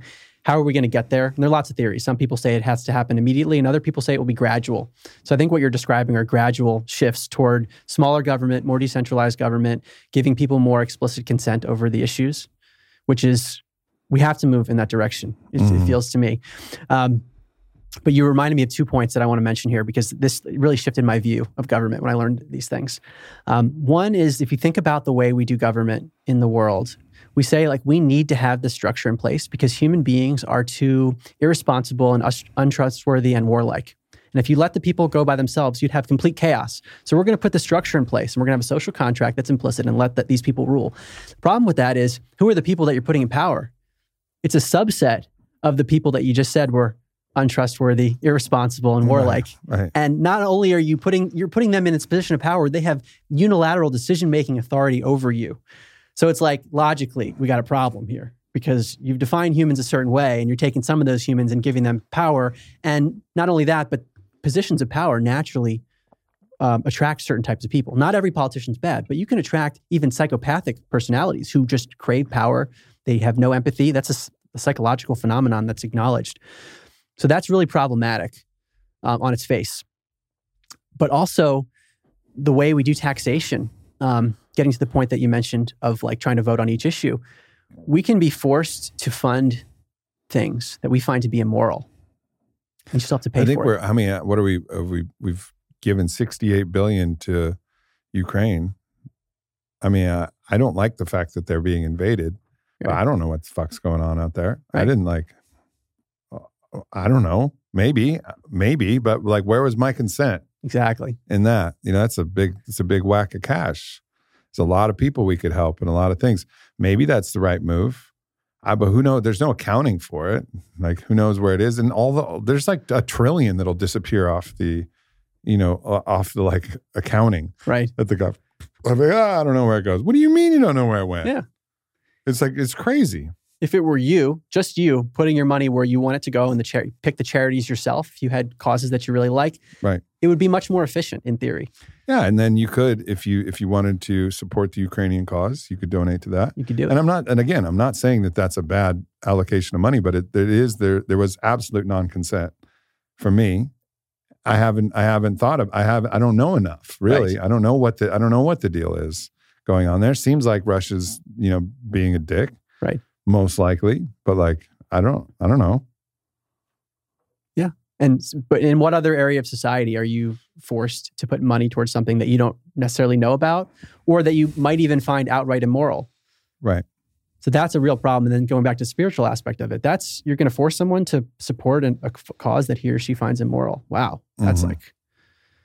Um, so you could look at taxation that way. I know this is very, yeah, I'm, I'm flipping it on its head, um, th- because we're not trained to look at government this way. We're look, we're trained to look at it as this benevolent force that's going to help. And and I mean, there are positive aspects to governments, and there have been good Sure. politicians throughout history. There's that aspect too. It's the both and.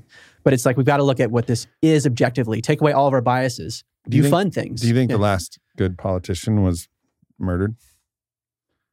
Do you think, J, do you think JFK might have been might have been actually like the outlier, and he might have been like dope as fuck? I've seen so many theories on this. Um, I think the official word from the National Archives is that there was a conspiracy involved. They think there was a conspiracy involved. Now, why? I don't know. I don't know. I mean, it, it it seemed like it seemed like when I look out look at everybody, it seemed like, oh, that dude might have been he might have been the he might have been the the fucking dope one that we needed. That, that actually like split like his survival would have split the future. You know, like we would be on a different timeline. Like we're in we're in Hmm. the parallel universe of the of JFK getting getting killed, and there was an in, in another universe where he's alive. We're in a whole different universe. Hmm. I don't know. Yeah. I mean, you can never who who knows, but when I really look at like politicians, I actually thought Obama was going to be that dude personally. Like when he first ran, I was like, "We're back, baby. you know, we got this." And you know, I don't think he was horrible, but he certainly didn't live up to what my hopes and dreams were for like the the excellence that we needed. He had amazing dignity. He was like super like incredibly dignified person who presented and like there's some cool stories like my boy ben Nemtin got to like shoot hoops with him in the white house and like he was a dude and you know there's lots of good things about him but he wasn't he wasn't the guy that i that i hoped he would be Yeah. you know from a leader standpoint um, but it seems like jfk might have been that dude i mean obviously he probably was having sex with marilyn monroe and there's probably some other weird shit that was going on like all that aside um i don't know Yeah, It's I mean, who, interesting to think. whoever it is, the things that I would look for in that person would be someone that is trying to shrink government, trying to make government less active in our lives, and wanting to decentralize power.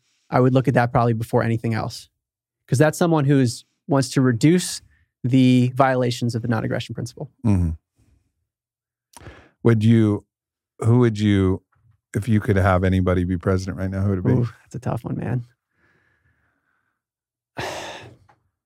You need someone with real integrity that Yeah. wouldn't be warped by the the power that can overtake people. Yeah. Um, I'll talk about some people just generally, not as like real candidates, but someone in the school of thought of these libertarians that I really respect in the Austrian school, like Ron Paul, hmm who's not running anymore, but he talks about a lot of these Sure. principles. I've always I've always appreciated what he's had to share. yeah, um, where he he talks about non-aggression principle. Mhm. That's a that's to me aligns with my values. Mhm. Like wow, that's a that's a powerful thing. And there's some other people that talk similarly, like Thomas Massie, Mhm. um, congressman. So I would say anyone who who's talking about non-aggression principle. That's be- a big I'll be that's cool a big with. one. That's a big one for you. And I think it's a big one for me too. because it encompasses Encompasses so many much. things. It's yeah, like a guiding, it's a guiding principle. the guiding principle, and then it's it like ripples. the foundation of the platform, I think. Yeah. Cool. Yeah. Politics. Complicated.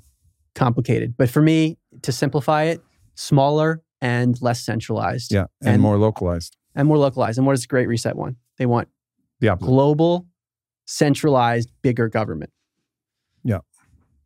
Well, we got a we got a case study going on in China. You know, so let's just let's just look what's going on there, and another one going on in North Korea. Yeah. And uh, and what's the what's the um? she's kind of like the political refugee that's been on Jordan Peterson's podcast, and uh, I forget her name, but what? Yeonmi Park. From North Korea. Yeah. Yeah. Where she tells she like gives like the inside scoop of what's what's actually been going on, and it's Yeah. fucking terrifying. Right. That's the extreme of where it can go. But I mean, we're on that road. People are pointing to Canada a lot with the truckers. Yeah. Their bank accounts were frozen. I mean, that's a scary thing. Where, Sure. And if we have CBDCs, you know, then everything can be frozen, Yes. not just your bank accounts, like your whole money supply. Yes, exactly. And, And, this that's is, fucking scary. to me, this is the technology part of the Great Reset. You know, is the the pros of technology are, are there, but how can it be used to control people? Right.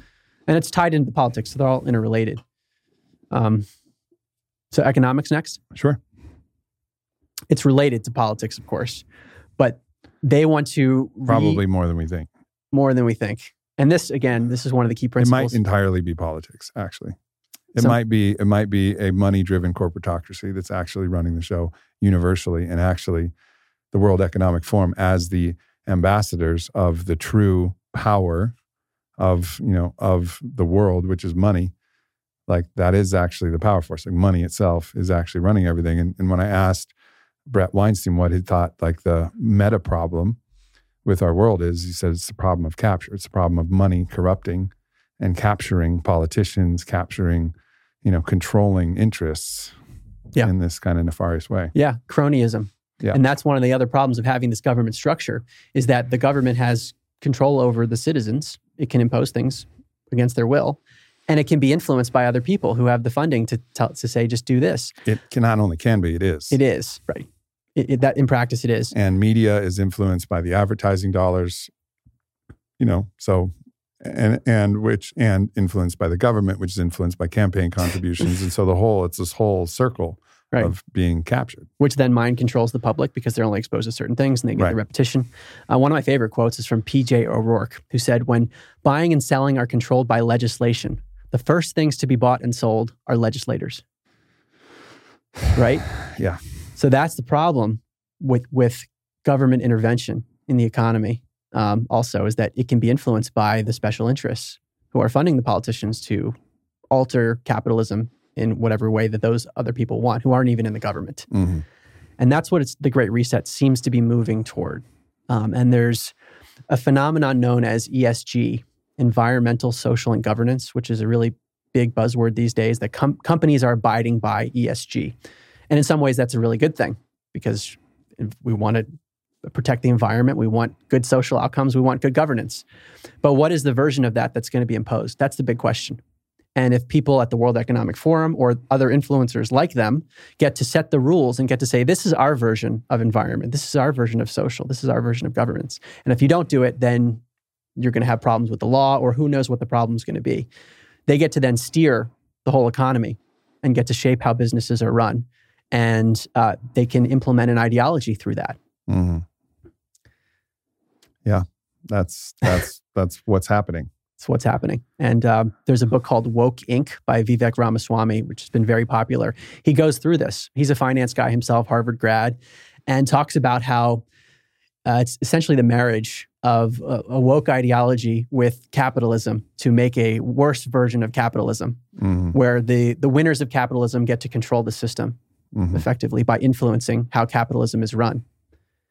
And it allows big companies to have this facade of benevolence. And maybe some of them are, but maybe some of them aren't. Right. And they get to say, well, look, we care about justice and we're following these ESG regulations. So my point with all this is we have to just be discerning again. There's a lot of compassion that can come with this, but we have to be discerning. And also, it's not a voluntary uh, version of ESG typically. Mm-hmm. Um, and what, what, Klaus Schwab calls it is stakeholder capitalism, which is in opposition to shareholder capitalism, which is typical capitalism. So, a few definitions here. Capitalism is just people making exchanges voluntarily. Mm-hmm. So, you buy a bottle of water from me. That's capitalism. There's no intervention. There's no government saying it's evil. You, got, you guys can't exchange. Right. So, I mean, capitalism is often demonized and I think unfairly. It's allowing people to engage in consensual exchanges. Yeah. And Murray Rothbard, who's one of my favorite economists in this area, he's an Austrian economist, he makes this point, um, which is that uh, some people in society will allow consenting adults to do things in the sexual domain and say, you've got to be free to do that. But when it comes to consensual trade, that becomes a problem. So it's sort of like this uh, selective application of consensual relationships, mm-hmm. and that's what capitalism really is.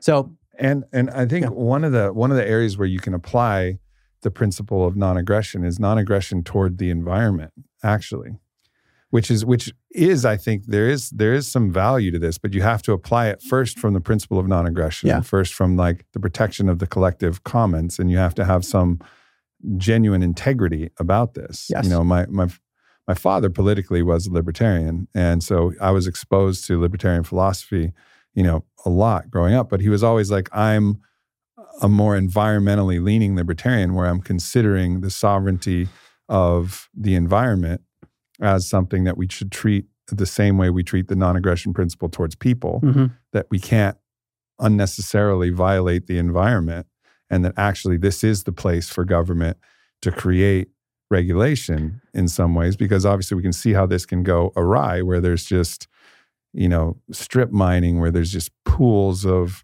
pools of toxic waste that's leaking into rivers and streams and then getting into our crops and animals and and also the way that you know different uh, glyphosate is mm-hmm. used and what that you know the deleterious effects of that. So you can't let capitalism just do whatever the fuck it wants and at the cost of the environment. The environment has to have a voice you know and like so there's some there's some legal kind of uh, activist groups like Earth Justice, and I don't know how good they're doing at it, but they're trying to like give people a voice. Like I'm, I'm here representing the dolphins against these plastic companies, or I'm yeah. here representing the, I'm here representing the Everglades against this. I'm here representing the, the, the water supply of this, you know, northeast region or whatever.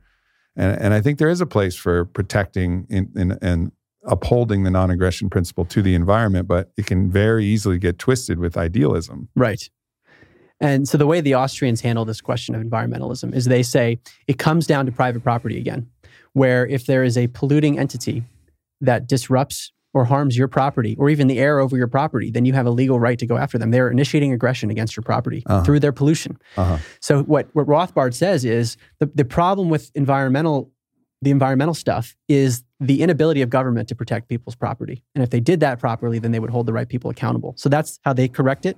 And there are also some examples that the Austrian economists give of uh, highly centralized governments where they controlled the economy, where they destroyed the environment. So the USSR is an example. There's a book called Ecocide in the USSR that they like did the most damage that you can imagine to their country, and they were a socialistic, communistic, mm-hmm. you know, controlled country. So it comes down to who's the controller and are they going to be competent to actually take care of the environment and protect the property. So the Austrians would say the private property owner has to be the responsible one. And the argument I actually make in my Liberty book is that it's not just voluntarism that we should be moving toward, and this applies to the Great Reset too. I call it non dual voluntarism. So I look at politics from basically two dimensions. One is the metaphysical dimension, and the other is the political dimension. The mm-hmm. political dimension is either you're uh, on one end of the spectrum of voluntarist where you just want it all to be consensual. And the other end of it is statism, where you believe in this state to rule. So I think we need to be moving toward voluntarism. That's my argument. But then there's another axis of what I call non duality, highly spiritual, the acknowledgement that we're all interconnected, versus scientific materialism or physicalism, the idea that we are just biological robots in a meaningless universe, to quote Alex Tsakiris. Right. Which is my, that, that's how I used to think. So it, it creates a two by two matrix. You have the, um, the political axis and the metaphysical axis. And what I'm arguing is we need to be moving toward the non dual and the voluntarist society together. Why is that important? Because in a voluntarist society, people have lots of liberty to do what they want as long as they're not initiating aggression. But how are those individual decisions going to be made? If they have a spiritual compass, they'll want to make better decisions for themselves and for the environment. That's Yeah. the argument I make. Yeah. So it's both the metaphysical and the political together. What do you how do you handle the situation where all right, let's say my wife's grandfather, she he lives in Hawaii still. And let's say hypothetically that pollution from China is impacting his private property in Hawaii. Right? Yeah. And actually so what is he going to do? Like like you know is he going to file a lawsuit against China or some factory in Guangzhou and whatever responsibility that that fact like it becomes difficult with the nation states you know and how interconnected the whole world is Right. like that becomes also a challenge and and in some ways again and I don't believe I am not for this one world government idea but you start to actually understand that well fuck there does need to be some kind of cross border cross border kind of at least legal accountability Yeah. because you can you can pollute like if I if I do a bunch of pollution on this side of the line and it's coming over to this side of the line because pollution doesn't doesn't actually recognize borders it doesn't give a shit you know you, or if you do something upstream and then the stream goes across over another country but you can't do anything about something in that Mhm. you know where it is upstream that's a that's a problem. So in some ways that would be an argument for at least some form of global global court system at the very least or some way in which but the problem with setting that up is you're also then backdooring Right. in all of the totalitarian bullshit as well. So it's that's also complicated. Complicated. And it would take time to work itself out because you might need violence in self-defense. I mean sometimes that's warranted. If someone is initiating aggression against you you might just Yeah. have to be. So eventually that you might have private property owners that effectively become very similar to what a country looks like right now. But the people who are members of that country quote unquote are voluntary subscribers. So it's like you know and then you could have a, a private military private defense private police all those things. And let's say I don't know, some entity messes with that private country, then there's a mini war or some kind of conflict. Yeah, and which is which is also scary because then you get this oligarchic, oligarchic, Right. and like kind of warlord mentality where you're getting this like tribal infighting over, you know, perceived perceived uh, violations, and uh, it's a sticky wicket, It as is. they as they say for sure. But I, I think. I think I think fundamentally the principles. I think first of all we got to agree on the principles Yeah. and then we got to collectively come together and figure out the solutions but the problem is is that we're not really agreeing on on first principles Right. like non-aggression and also looking at the alternative. Like you, you just mentioned a lot of good points about how this could go wrong. And the alternative is we've got governments and they're doing the same thing. They've Right. got wars going on and killing people. So it's like the alternative is not so good. So what I'm referring to is I call it a less a less imperfect solution.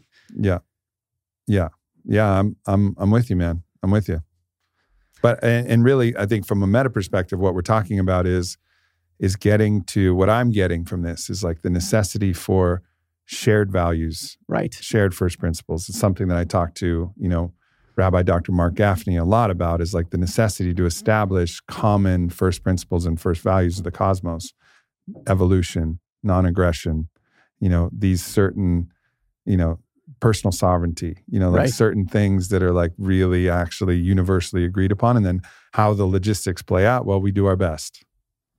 But we have to agree on the first values and first principles. Yeah. That's how I look at it too. And to me, the first principles are built into the fabric of reality. That's what the evidence points toward. It's not a first principle if it's not. Right. Right. It has to be it has to be true all the way up and all the way down. And yet, what is the Great Reset talking about in terms of these? These are metaphysical principles we're talking about. Silent. They're not talking about. And that that's what you're talking about. What's omitted. It's omitted. It, they're not talking about a spiritual revolution, which I think, and I know you think this is important too. Like we we got to get connected, and that's not what they're talking about. And there are people that are associated with the Great Reset, like Yuval Noah Harari, and they take on a very materialistic worldview, which is um, the idea that life is random and meaningless. That consciousness, the reason that we are aware, is solely because of our brain, and when the brain shuts off, that's the end of your consciousness. Yeah. That's it. And if you believe that sort of thing, life doesn't have fundamental meaning. You can do things without metaphysical consequences. There's no life review, Right. right? Like that's Right. that's BS. That's superstition under this materialistic perspective. So then life review and and the and the eternity of our existence beyond the physical dimensions is also a first first principle and first value that we have to kind of agree on to actually understand justice. I'm with you. So that becomes another one. So we're starting to propose like what these first principles and first values actually start to look like Right. that can then shape everything everything underneath it and how that happens because we have to get from here to there. You know, it'd be one thing if we were riding that train all the way through and we had years to evolve the complexities of how that works out and we were creating our own, you know, in, in the in the Hebraic lineage there's the Torah, which mm-hmm. is like the kind of the the guiding principles and stories and there's a Bible and there's these like, guiding principles and stories of the divine which are also also wildly misinterpreted but then there's the Talmud which is exploring like you know what what ask what like all right well in these like 50-50 balls like uh, what do you do in this situation? You know and Ari Shaffir does a great job. I mentioned this on another podcast like talking about some of these somewhat ridiculous cases that they came up with like they have a mandate against not eating pork products and they actually talk about in the talmud what happens at what portion of ham that gets put in a soup are you not allowed to eat the soup and they draw a line at 160th ham. If it's less than 160th ham, go ahead, eat the soup. No big deal. More than 160th, you got to throw the soup out. You know, and so like you have to start to figure shit out. You have Yeah. to start to draw little borders here, which is also ridiculous, but but but that would be, that would take time to evolve. But fundamentally, the first principle, and not that I agree with this, even though I'm that's my lineage, I don't have an issue particularly with pork versus other things. I think the ethical treatment of animals is important but they're trying to like sort out like all right where do we draw the line and it's going to be imperfect because that's the existence that we have but we at least would have time to start figuring out all the little rules that we agreed upon and made sense Yeah. But it starts with that acknowledgement of a spiritual dimension Yeah. to our existence. That's fundamental. And this started my personal journey in 2016. I was a hardcore materialist working in finance in Silicon Valley, thought life was meaningless. I mean, hit a wall in a lot of ways um, because it's hard to live that way and deal with the ups and downs if you think there's no meaning behind it. But then I came across the science of consciousness and that there were rigorous scientific studies out there that were suggesting that our consciousness is not stuck in our skull. That psychic phenomena, which sound like science fiction, there's scientists running those studies. I'm on the board of an organization called the Institute of Noetic Sciences. It was founded by Dr. Edgar Mitchell, Apollo 14 astronaut, who wanted to be able to study these things at an independent organization because at mainstream academic institutions, you're typically shunned for this Sure. sort of thing. Can't get tenure if you want to study psychic phenomena. So that's part of this building the first principles, I think, is building scientific open mindedness, whether it's consciousness studies or around the pandemic. You know, there's been a lot of suppression and censorship. And um, Dr. Mario Beauregard, who's a neuroscientist in this area who studies spiritual phenomena from a scientific perspective, he said in an interview last year that at a major a neuroscientific institute in Canada where he does stuff, he had funding to, to look at scientific stuff from the spiritual uh, realm. And he was told that as long as I'm here, this person who was the head of the organization, as long as I'm running this place, you will never run these studies here. Mhm. So it's something I'm coming across a lot in my research that there's this suppression. And why is this so important? Because of exactly what you said. We need to get to some first principles. And some people, like me, I needed the science to get me over that hump to be open to these Yeah. phenomena. And if you're going to suppress the science, that that could help suppress our our collective movement toward these first principles. yeah fundamentally suppression is anti-scientific entirely Yeah. You know, like actually undermines the entirety of science itself, which is the process of asking questions and testing your hypothesis. Yeah. Uh, like how do you how do you actually say that you're pro science if you're suppressing information in, in the review and analysis of alternate hypotheses? You're not. You're in a dogma. You're in a religion. You're a fundamentalist at that point, not a scientist. Yeah. Yep. And that's the irony and the hypocrisy of all this is yeah. it's anti-scientific somehow. So part of the let's say positive great reset is a I think open-mindedness and openness of ideas. Like this notion that certain ideas are dangerous, that is a slippery slope to me. Where like you can't express an opinion because that opinion, I talk about this in my culture chapter that that like words are violence, that they're synonymous. Um, the economist uh, Th- Thomas Sowell says it's almost like people are saying that a match is a forest fire. Mm-hmm. You need someone to light the match. Yeah, and, and put it, needs, it in the forest. it needs to catch. And it needs to catch. There's steps in the middle. And this idea of trying to suppress words, I get very concerned about. And the World Economic Forum, among other bodies like it, they talk about the dangers of quote unquote disinformation and misinformation. And who determines what those words mean? Yeah. There's this strange tangential thing that's happening with the World Economic Forum because obviously my path wasn't through the gates of science. My mm-hmm. path was through direct experience, through my work with psychedelic medicines and the great traditions around the world. There is a variety of different psychedelic medicine practitioners and shamans that were invited to this World Economic Forum summit to offer their medicine. And I'm looking like, what? Hmm. Like what? Like what is this about? Now, of course, there's like the nefarious application because as we know, Moctezuma was serving his priests teonanácatl, the flesh of the gods, psilocybin mushrooms, as they were ripping the hearts out of thousands of people they were sacrificing and then feeding the guards through Huitzilopochtli, the hummingbird god, the war god's mouth. And, and they were using psychedelics for that. So it's not like psychedelics are all good. Mm-hmm. You know, it's their, they have, they're a tool that can expand your consciousness. But I think when you look at consciousness, you have to look at consciousness as both the, all the dark and all the light. You know, there's there's polarity in at least most of the strata of consciousness. And so psychedelics will open the gates, but depending on where you're looking and what energy you're, you're finding, you're going to find greater access mm-hmm. to the to those entities and those energies. So I wonder, is it like, is this some like even deeper nefarious plan, or is this actually Mm, they're trying to figure it out the best they can and they're using the tools that they think might work and maybe it will work. Maybe yeah. they'll like maybe you know maybe klaus will be like man y'all i had this fucking ayahuasca journey. You won't believe it. I've been totally fucked up. I'm so sorry y'all. Like i got a new plan. You know? And it's like whoa wouldn't that be a curveball? That'd yeah. be like surprise of the surprise of the century. But i don't know. Suppose it's possible yeah, I'll come out with the new reset. yeah, yeah. I don't know. Yeah, the Great Awakening, which is which is you know nomenclature that uh, that we just found out both of us yeah. is like kind of going around as the antithesis of the Great Reset, and maybe they merge. Yeah, it's hard to say. It's hard, hard to, to know, and I say seems this, unlikely, but you know, it's hard to know the intent of any individual and that's yeah. another reason I try not to point fingers at people. Agreed. Because you just don't know. They might actually think they're doing a good a good thing. But there are also psychopathic people that want to control the world and that's happened throughout history. They've gotten in positions of power. Well, oh, all right. And here's another thing to look at. Psychopathic people, yes. For sure. Um, there's also I've encountered dark energies yeah. and dark entities that exist in the psychic slash astral realms, right? I've encountered them.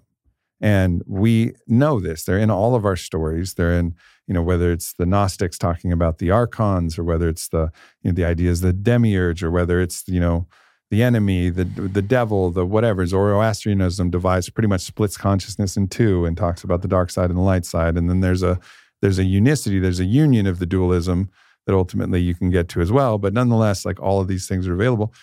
But basically, the idea could be that they're not psychopathic. They're just serving a different energy. They're yeah. serving a different God, you know, and they're actually loyally and devotedly serving a different God and getting access and power from that. And I think you have to suppose that that's possible as well. That this is not actually a psych, you know, a psychopathology. This is actually just devotees of a different energetic signature that is more anti life hmm than life. Yeah. That's possible too. Yeah, I'm glad you brought that up because that the way you're describing it is how I'm starting to see the world myself. And I talk about this in my book An End to Upside Down Contact. I talk about contact with non-human entities, both the dark and the light. And the theme that emerges is that there are these dark entities out there and some people worship them and they will do horrific rituals to invoke the beings who seem to feed off of fear and terror and the destruction of innocence. So people can be influenced by those energies. Sometimes subtly, but other times, like you say, explicitly, where they're serving. Yeah. They're serving a master. And there's also maybe more subtle manipulations like blackmail and bribery and threats that can control people's behavior where they just they go along with certain things. So I just mentioned this because I, I see a lot of finger pointing out there and as if people know for sure what a person's intention is and why they do things. And we just don't know. Yeah. Yeah, and it's I think it's a lot it's a lot safer to point at anti-life energy or like life energy. And, and just as, as a Yeah. loose as like a loose a loose, you know, idea and then people are both typically participating in some combination of both. Like it's i think it would be very rare to find someone who's pure good and pure evil. I don't think that's the way our system is built up. We're a mix of all of the others, and we choose our course, and we Mhm. lined up. We line up somewhere on the spectrum, but we cont- we contain the entirety of the polarity. And I think part of actually being good is to recognize your badness, Mm. to recognize that there's pleasure available in these darker impulses. You know, and, and I think we get this. And like a, for a pointing out instruction, a thought experiment, imagine you watched a movie with a horrible villain villain is doing fucking horrible shit. They've fucked, you know, they've killed the hero's family, they've tortured people, they've, you know, just done monstrous things. The hero gets the upper hand. Hero gets the upper hand, and the hero looks him in the eye, and they as they capture him, and they go, "And your death will not be quick." And the, and everybody in the audience is like, "Yeah." Well, what is everybody cheering for? Torture Mhm. is you know infliction of suffering but they we just have a justification that allows us to enter into the ecstasy of torturing somebody Yeah.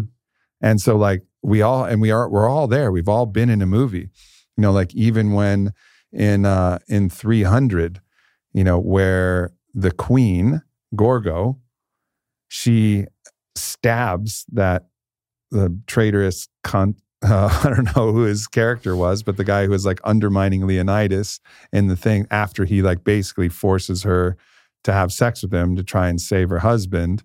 And you know, he goes, "This will not be. This will not be over quickly, and you will not enjoy it." And you're like, "Motherfucker!" And then she like she grabs and grabs his knife and then stabs him and whispers in his ear, "This will not be quick, and you won't enjoy it." And you're like, "Fuck yeah!" Yeah. You know what I mean? And so it's like we're participating in the joy of righteous in our mind, righteous murder, suffering, death. But but there's joy in it. Yeah. And like that's recognizing that all of these all of these feelings are available to us. And it's our choice as to like where we line up on the spectrum. And and I think an acknowledgement of our badness and our capacity to receive pleasure from our badness is necessary to say, like, yeah, I get it. I I have the badness within me and I could enjoy it, but I won't because of things like life review and because of things about the choice about who we are as a person. hmm And I think that's like, that's also necessary to navigate. Yeah. David Hawkins, the spiritual teacher, he called it the juice that we extract psychologically from, you know, watching certain, like uh, what we consider to be justice or something or revenge. Mm. And we get a, a pleasure from it. There's a psychological incentive to go after that. And I think you're, you're right to point out that part of this evolutionary journey is to acknowledge that that aspect is within all of us and it's the choice of what, what we're going to go toward.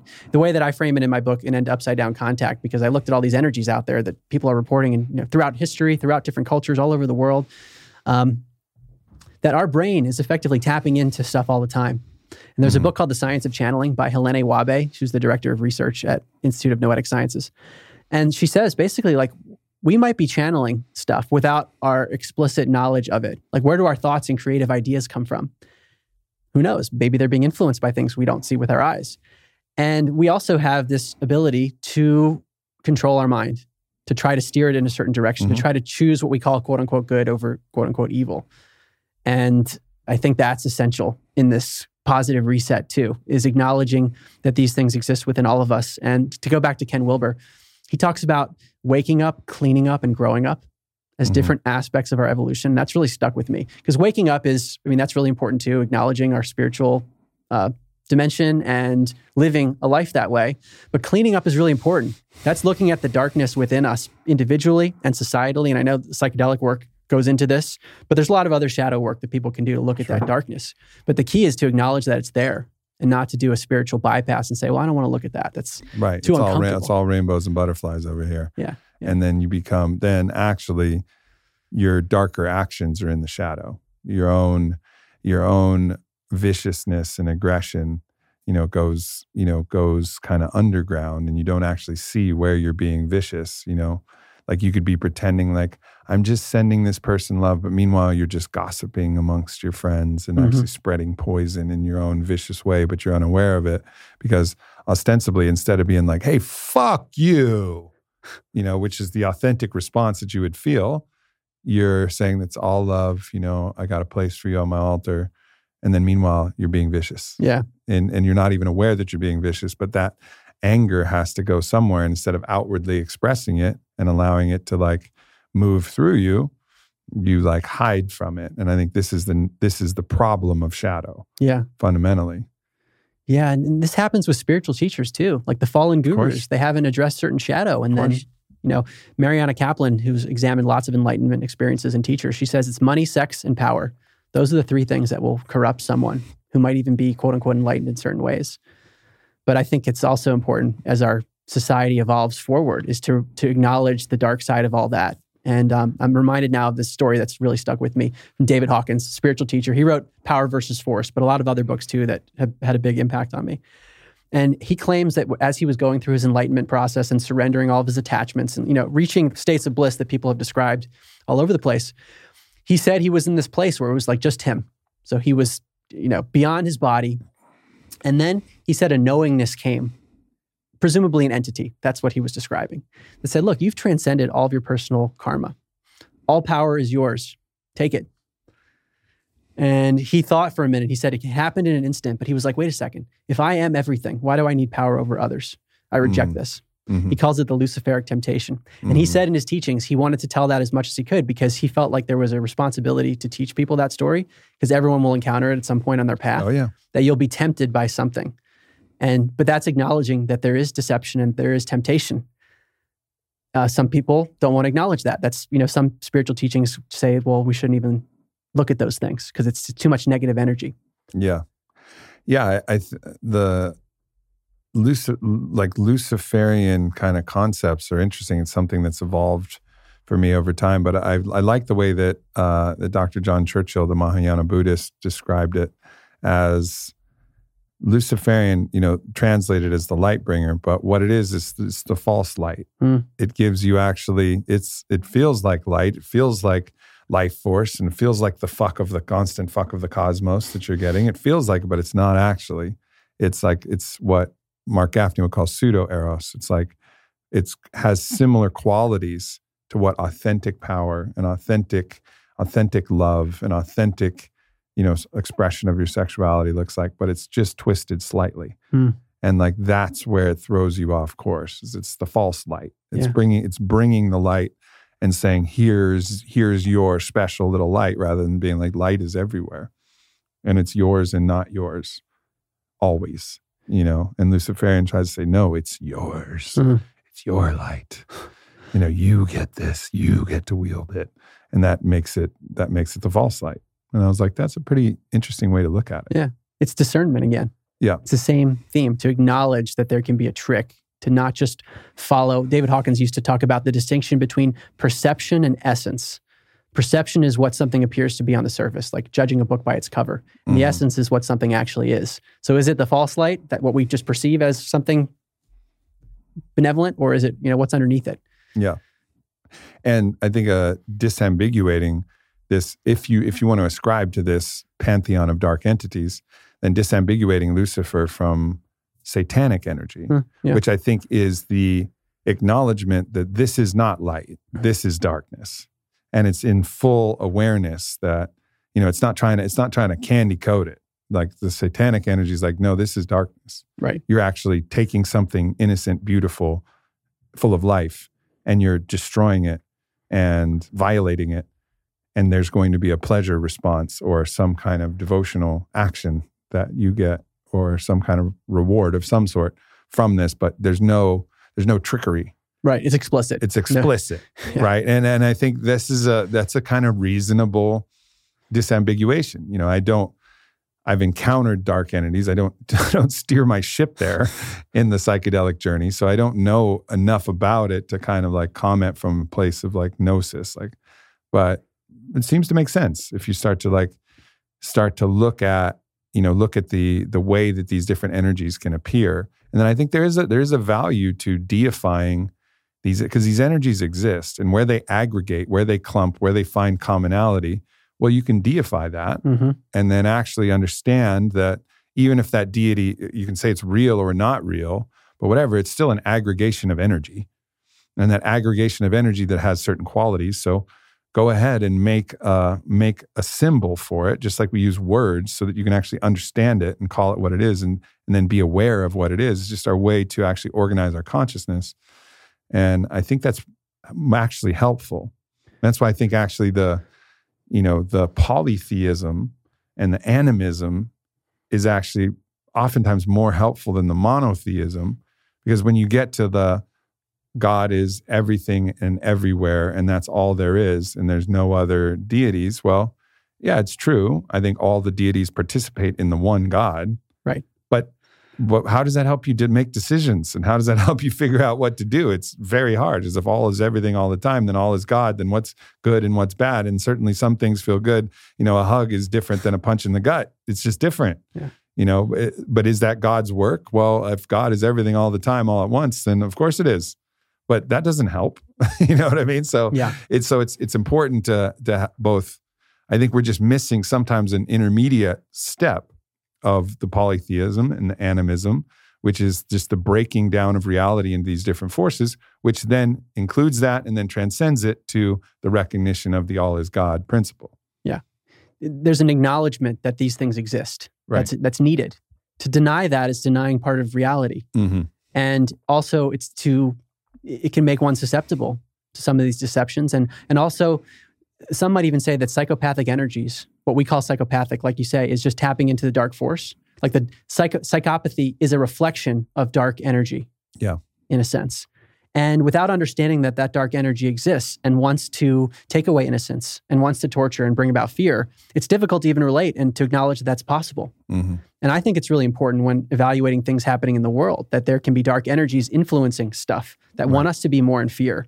Because if you ignore it and say, no, it's just all in light, love and light, and it's just unity, then you won't think about the, the downsides. And this is, again, back to the beginning compassion with discernment. hmm So I think what we're really covering here is we're covering this the differences between the spiritual dimension of like great reset ideology, Yeah. which is there's no higher power, there's no you know no fundamental meaning, none of these deities or energies actually exist. It's and this is kind of this postmodern postmodern Harari. Everything is just a story, and no story is fundamentally different or better than another story. Yeah. you know that's that's loosely, if I'm going to paraphrase what he's trying to say, and that's why he's you know paraded on stage at all these w, WF conferences because that's in their spiritual ideology, which is an inherent justification for basically doing anything because it's there's no first principles and no first values. There's no life review. There's no existence of anything else. So your story is as good as anybody else's story. And if your story includes infanticide, all right, it's just your story. Yeah.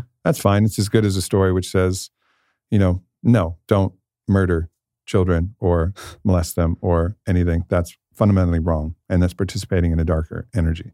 And while we acknowledge that energy exists and certainly can acknowledge that potentially it even has a place in the cosmos, it doesn't have a place here. Not here. Not now. Not on Earth. Not on our watch. Yeah. And there's a duty, I think, to to make sure that doesn't happen on our watch. Yeah. Uh, which I see this sometimes in spiritual teachings, a complacency or passivity. And then going back to David Hawkins, he told another story that stuck with me. Um, he referenced Ramana Maharshi this enlightened sage from India, who said that the world that we see doesn't exist.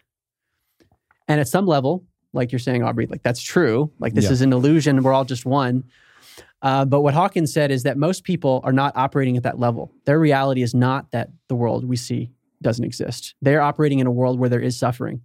And Hawkins said that there is a spiritual duty, therefore, to try to alleviate suffering because people are not operating from the reality of unity consciousness. That's not there every day. Mhm. And you can't, it's irresponsible to ignore it. I don't think anybody is actually. I don't think that's part of the game that we're.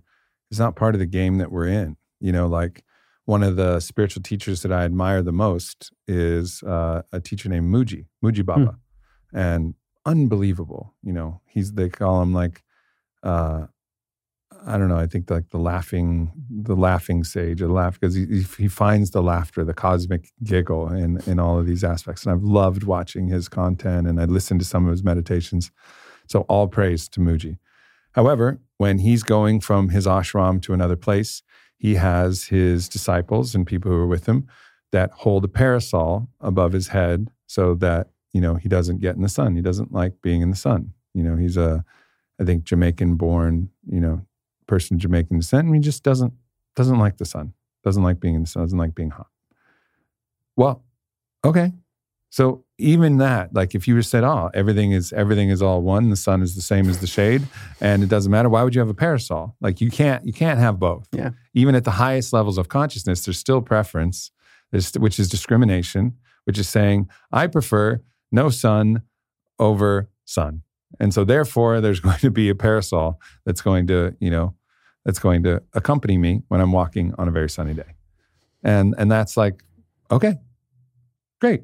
But let's just acknowledge that. Like Right. acknowledge there's no escaping, there's no escaping the laws and existence of this reality. Certain things are going to feel good in the body, certain things are not. Period. Yeah. To do otherwise would be to deny reality. And that does happen sometimes. It's very counterintuitive. Right. But people can justify weird things by saying, well, there is no you. There's only the collective. There is no individual, things like that, which is partially true, Right. but not fully. True but partial. yeah. Yeah. What uh what of these categories did we miss? I feel like we skipped at least one. Yeah. Um, briefly on the economic part, we talked stakeholder. yeah, so cap- let's go. So let's go Yeah. into this. All right, the the the Great Reset came out with this famous line: "You will own nothing, and you will be happy." Yeah. That is some fucking real dystopian rhetoric there. Yeah. So that's referring to a 2016 article in Forbes and also a video that was on YouTube that has been taken down that refers to the world in 2030. Um, so some people say, well, they were just they were just laying out a hypothetical world that's not their plan. You know, that's the people who defend it will say that. But it is a scary concept, the idea that private property will be limited. I mean, they, they won't frame it as a shared economy. It's just like you're going to be sharing things. But also in that Forbes article, uh, the the author writes, "Well, I'm I'm going to have no privacy, and I'm okay with that, but I just hope they don't use that against me." Mhm. I mean, given what's happening in the world, that's a scary thing, lack Sure. of privacy. And then they start talking about things like AI and, and the impact of robots in the world. Very sci fi, like dystopian kind of future where you don't have sovereignty and there are machines that are doing everything for humans and maybe even merged with humans. This gets into the technology aspect of the Great Reset, like mm-hmm. transhumanism, where a human being becomes merged with technology under the auspices of wanting to enhance the human. And maybe in some cases, technology can. But the danger is, well, what can that do to our spiritual connection? That's what I wonder. Well, before you start trying to tinker with a human, how about you fucking understand it first? like I would say that's the prerequisite. Mhm. let's let's maybe hold for a moment because we have no fucking clue how majestic a human being actually is Right. like truly so until we understand that let's not tinker with it like you wouldn't do that with any like if you were messing with a nuclear reactor you'd be, you wouldn't be like "I'm really not really sure how this works but uh let's just throw some pieces on here and see what happens Yeah. you know like you got to understand understand it and that means not only understanding the mechanical newtonian physiology and biology but it's also understanding the metaphysical metaphysical reality of a human being and that's something that i think is so lacking in this narrative Yeah. of transhumanism Yes. And part of it is the idea that because there is no uh, spiritual dimension, we can play God. You were alluding to this before. People can just become gods and tinker with biology in whatever way they want. Also right? without consent. W- without consent, right? And I mean, I wonder about DNA. There's so much we don't know about DNA. And what happens when we start tinkering with it? What does that mean spiritually? I don't know. Well, we're I mean we're running an experiment. you know, we have a we have a you know a quote vaccine that's actually making changes to your RNA DNA you know landscape, right? Like this is this is fundamentally what we're doing and we're running the experiment now, you know, and and this is where it was in many cases the we violated the principle of non-aggression Mhm. because this was not consented upon for most people. There was mandates, there was at least strongly ap- applied pressure. Like if you want to keep your job, which maybe you need to support your family and blah blah blah. Maybe it's not need in the fact that you would die, we wouldn't kill you. However, you couldn't you couldn't have a job, you couldn't do this thing. And in certain countries, it was much worse than even we had here. At Yeah. least there were certain states that were more reasonable. But and also, this is fundamentally permanently altering your DNA. And we haven't really done any longitudinal studies on that, but you don't get a choice anyways. Right. Like that's not that's not right. Right. That's just not right. Well, coercion was used. Yeah. Right? Do this or you're going to lose your job. And that's a form of aggression. That's a violation of the non aggression principle. It wasn't injecting it in someone's arm, but it was, you know, making it difficult. It wasn't fully voluntary. And like you say, we just don't know the consequences of this stuff. hmm And it's hard to measure, maybe. We, we might not have the tools to be able to measure spiritual connection as it relates to our DNA, for example. Right. I mean, I'm just the- theorizing here because there's we don't know a lot about DNA and it's yeah, like how much is how much is required from the vessel itself? Yes. If this if we are radio transmitters to cosmic frequencies, well, certainly I mean I've felt that in my own body. It's like far harder to connect. Like try to meditate when you have like when you're really sick or like things are really off in your body, you have a bunch of inflammation. It's not not nearly as easy. The Mhm. radio's not tuned in the right way, but when you feel real good, you've been fasted, you're really clean, like the radio's in pristine condition, like you can receive some powerful connections. Right. So we don't know what we're doing. It's like a science fiction experiment to do this sort of thing. And that's what the Great Reset literature talks about. And they even acknowledge the potential for dystopia within technology. They don't acknowledge the metaphysical part of it. But I mean, even the metaverse, what does that mean metaphysically? To put someone's consciousness in a fake world. Could that be used for good? I mean, let's think about psychotherapy. Maybe you could reenact a situation and and overcome fears or overcome trauma using the metaverse. Mhm. So they're positives to VR, but how could it go wrong if someone's consciousness is trapped in a fake world and they're not interacting in the world, they're not spiritually evolving in their physical vessel in the same way? Mhm. Like that's not being considered. Yeah. I mean, it's it's interesting because some part of me is like, well, if you create a really dope VR game and people want to play it, like that's also like that's all my libertarian is like, well, go for it. However, the transparency about what is coercive like under the surface, I think that's the problem with the social media algorithms because it's a black box and because of what they're actually coercing you to do it's not a neutral tool Mhm. entirely. Like the system is built to be manipulative. And if the manipulation is covert instead of overt, well, that's a violation. Yeah. And but speaking of which, I think, you know, Elon is talking about open sourcing and put publicly putting all of the Twitter algorithms out. I don't know if he's done that already. He's already exposed a bunch of stuff. Yeah. But it's like I think it's really cool. And I'm a big believer that actually this is going to create another so so what yes there's all this great, great reset stuff but there's also some powerful badass people who hopefully are on the good side. And i know some people be like elon's just one of them you know blah blah blah. Maybe but i don't think so personally. It's not what i feel. Mhm. um, again we don't know. We don't know the intentions or ideas of anybody but i don't feel that way. And i feel like he's gotten his he's gotten a hold of twitter right now and he's exposing all of the disgusting underbelly of everything that was going on under the surface. And then it's going to illuminate everything and then really put pressure on you know meta and all of these other networks to say like whoa shit look at what twitter discovered they were doing and can we assume that you guys weren't doing something similar or worse of course we can't hmm you know you were all peas in a pod. And so while we can't, you know, necessarily prove it, we can assume that this was what was going on. And then so he could then genu- genuinely create a new, free, actually non-aggressive and non-manipulative platform where people can speak and share ideas and everything is in the public domain. And if you get stuck on Twitter and all you're doing is looking at Twitter for six hours a day, and he's like, look, here's the ways in which Twitter is trying to grab your attention. Mm-hmm. You know, be aware of this. We're open sourcing all of this. You got to be mindful. That's the same argument with drugs, right? Like, all right, got to be mindful. You know, if you do these, if you do these substances, it's going to alter your consciousness in this way. It's going to be highly pleasurable. We're going to let you know what's up with it. Your choice. Yeah. Your life. You know, and I think that's that's fair play. Right. But the transparency is important.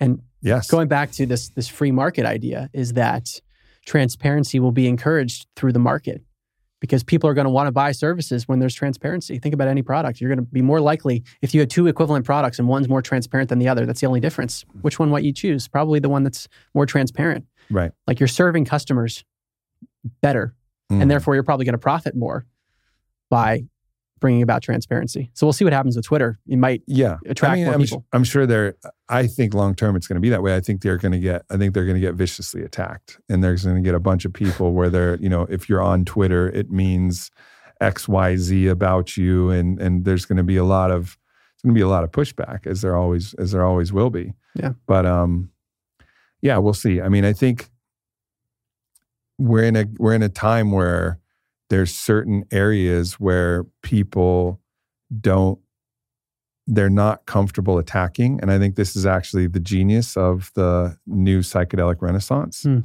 is that particularly with what maps has done with the mdma assisted psychotherapy they're doing the studies on treatment resistant ptsd for first responders and military and one thing you can't do even if you're deep you know deep on, into the woke ideology of the far left you can't attack first responders and military.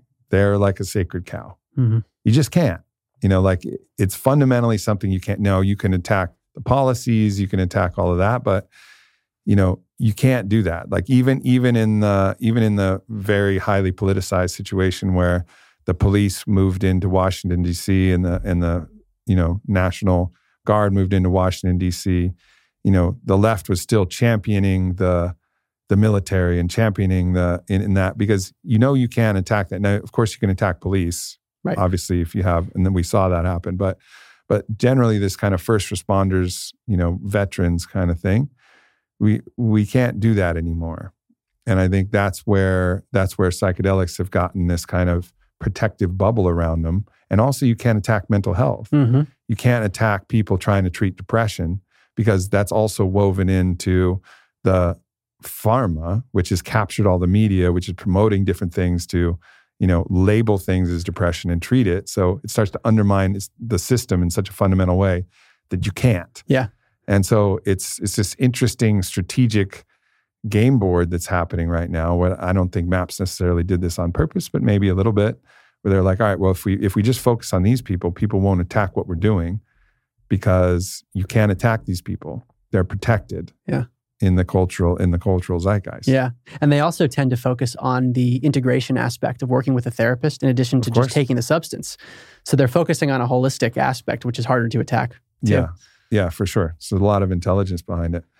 But uh, but yeah, this is you know this is 4D chess that is going on right now, and I think we can wish for we can wish for a time where there is no strategy at play. But this is this is a debate that I have in my own mind. It's Hmm. like, where's the place for strategy, and where's the place for just radical, you know, messianic truth of like I'm just going to speak my piece, and whatever arrows come, they come, and fuck it Yeah. You know and, and i think the impulse is to just be like rah share everything hold no opinions back Yeah. be slayed if you're slayed canceled if you're canceled deplatformed if you're deplatformed but is that really the best thing for the Yeah, world it's Uh, it's a tough it's a tough personal call for all of us I'm with you. I have the same questions when I write these books and even do interviews. What do I want to cover?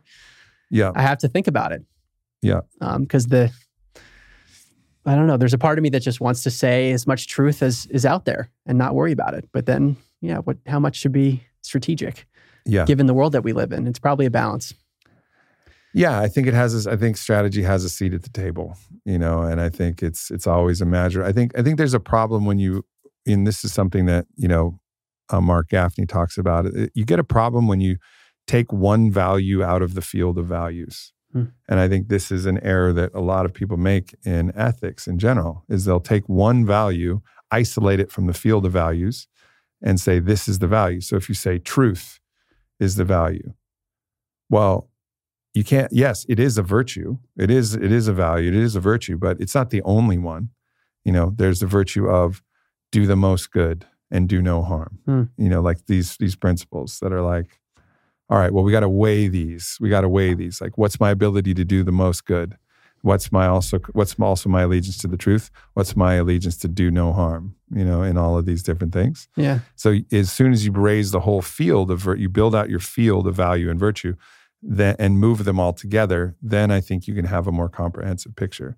Because otherwise, this kind of you know platonic idea of like this is this is all the way, all or nothing, binary. You're either honest fully and transparent fully, or you're not. It's I, I honor that, Yeah. and I think we admire that when we see it. When we see a hero in a movie that's like that, we're like, yes you know like i think i think we're drawn to that but uh but it is it is a it is a constant personal decision and i find myself leaning more towards less and less strategy you know like that's that tends to be the trend where I'm, where it's going it's like less strategic more just feel it listen to the universe and go with it Yeah. That's been my trend too. yeah Because when I wrote my first book, I was still working in Silicon Valley. So I was really like, I'm going to talk about psychic abilities and past Yeah. lives. yeah I said, I've got to do this and I'm going to just, prove it with science. So I'm Yeah, covered. yeah. Right. And now, like, writing books about aliens and the Great Reset. like, clearly my filter is Yeah. gone. And I think it's also a reflection of the way that the the you know collective consciousness is shifting. Yeah. You know, it's it's now more more reasonable to talk about these things. And um I think it's also important to you know to not get swept away. I think it builds credibility and trust when you actually recognize like recognize the faults on the in the areas and the sides that that are like traditionally in your camp hmm you know so for me like i talk about all the time that i think i probably think that most astrology is a bunch of bullshit. And like most psychic readings are also a bunch of bullshit and actually oftentimes more harmful than than they are helpful. However sometimes it's not. And potentially there's some really key guidance that you can get from these fields. But like you only have credibility if you if you actually say like all right there's going to be a lot of people pissed that i don't like astrology or gene keys Yeah. or you know like all of these different things. I just don't personally for me you know i don't i'm not convinced. I think a lot of this is barnum effect forer effect. It's a lot of like you know confirmation bias when you hear something and then you attribute it to something i think a lot of factors are going on where most of this is bullshit. But yet tomorrow you know i've got paul selig coming on the podcast who channels wisdom from the guides. Yeah. and I fucking believe him. I also have Matthias Stefano, who's talking to me about past lives from his post Atlantean life in the city of Chem, and he's singing me Atlantean songs, and I'm crying because I know they're true. Hmm. And and like both, but that's credibility is to be like, I don't accept everything. Yeah. But I this is what I do believe. This is what I don't believe. And same in politics when everybody's like, you know, and that was an issue I had with like Trump supporters fundamentally. It's like I understand, and also anti-Trump people. It's like you, you, he's not he's not all of one thing and all or all of the other thing. Mhm. You know, you can't argue that he's a fucking idiot in a lot of categories. And I think there's a very strong case that he did some actually intelligent things as well. You know, and some things were actually productive. And you have to look at you have to look at both Yeah. of those, or else I don't. I inherently don't trust you. If Yeah. you're just if you're just a black and white thinker, that's that's fundamentalist ideology. That's not rational thought. Yeah, there's nuance in everything. Just like you're saying about the nature of reality. Yeah, there's oneness and there's duality and there's beings Yeah. too. And and with regard to the psychic stuff, I'm with you that it's not all real, but there are some that are real and there have been studies done on them and it's statistically provable. It's not 100% accuracy, but that's metaphysically really significant. Wow, like if you can know things beyond what chance would predict, that means we don't understand science as Right. well as we think we do. And to me, that's where that's the significance more than anything. Is No like doubt. our paradigm has to shift to accommodate some of these quote unquote anomalies. And and I I firmly believe that my personal theory is that part of what is possible is what is in accord with the collective field of belief. Mm. And this is something I've talked to Charles Eisenstein about, Matthias about, like the things that happened during the time of Matthias's life in the civilization of Chem because of the field of belief were fundamentally different than what's possible now. Because the field of belief actually informs reality as to what is possible. Mm. And I feel that shifting. And I actually think far more, quote, magical things are going to become available and start happening than than we've ever like than we could ever fathom because actually they weren't possible for a while except maybe in the rarest rarest circumstances where there was a microcosm of a field of belief where you had everybody in a room that was abiding by a certain field of belief that created a bubble within the greater collective field of belief. But the moment you insert a scientist who's participating in a different field of belief it breaks the bubble and you're back into the collective field of belief. So that same phenomenon some you know psychic ability or something is no longer possible when the field of belief is broken Mhm. and, and so this is just an idea that i have but i think the collective field of belief is shifting and uh, i'm i'm here for it i'm excited i think i think we're going to see some really cool shit happen Yeah, I mean, it seems like there's a shift for sure. I mean, I've had a personal shift, but I've seen other people as well in the last few years. And the way I think about it metaphysically, that to me makes it very possible what you're saying, is if we regard all of reality at the fundamental level to be consciousness that we're all interconnected as a part of. Um, it's like Bernardo Kastrup, the philosopher, who says that all reality is one universal consciousness, like an infinite stream of water, where each of us is a whirlpool within that stream. Mm. So we're separate but interconnected. And if if that whole stream is just made out of water, um, i.e., consciousness, then the way in which those individual whirlpools are steering their individual consciousness, it should affect the overall state of the stream, right? Yeah. And that's what you're describing. and and vice versa the stream affects the whirlpool yes, as the whirlpool affects the stream right. But the critical part of this is where are we directing our consciousness? Mhm. individually and collectively. And that's why like the work you're doing is so important. And that's why these conversations I think are so important because it can open someone's mind. Yeah. My journey started listening to podcasts and I became exposed to stuff that I was closed off to before. Yeah. It's like you never know what that first domino is going to be for someone and what the ripple effect is going to be. Like the butterfly effect. A butterfly mathematically flapping its wings in China can cause a hurricane in New York. Yeah. I still don't understand that. It makes no sense to me. But, you know, Yeah. because I fart all the time and I don't think it's caused any disasters. uh, been such a pleasure, brother. Thanks for coming Yeah. on. Um, you've listed a bunch of the books that you have. You have a, a new one coming. Um, when's that come out? And where should people go for just general resources? Where should people follow you? Yeah, well, first of all, thank you so much for having me, Aubrey. It's been a pleasure. And it's really fun to be able to have a conversation like this with someone so open minded.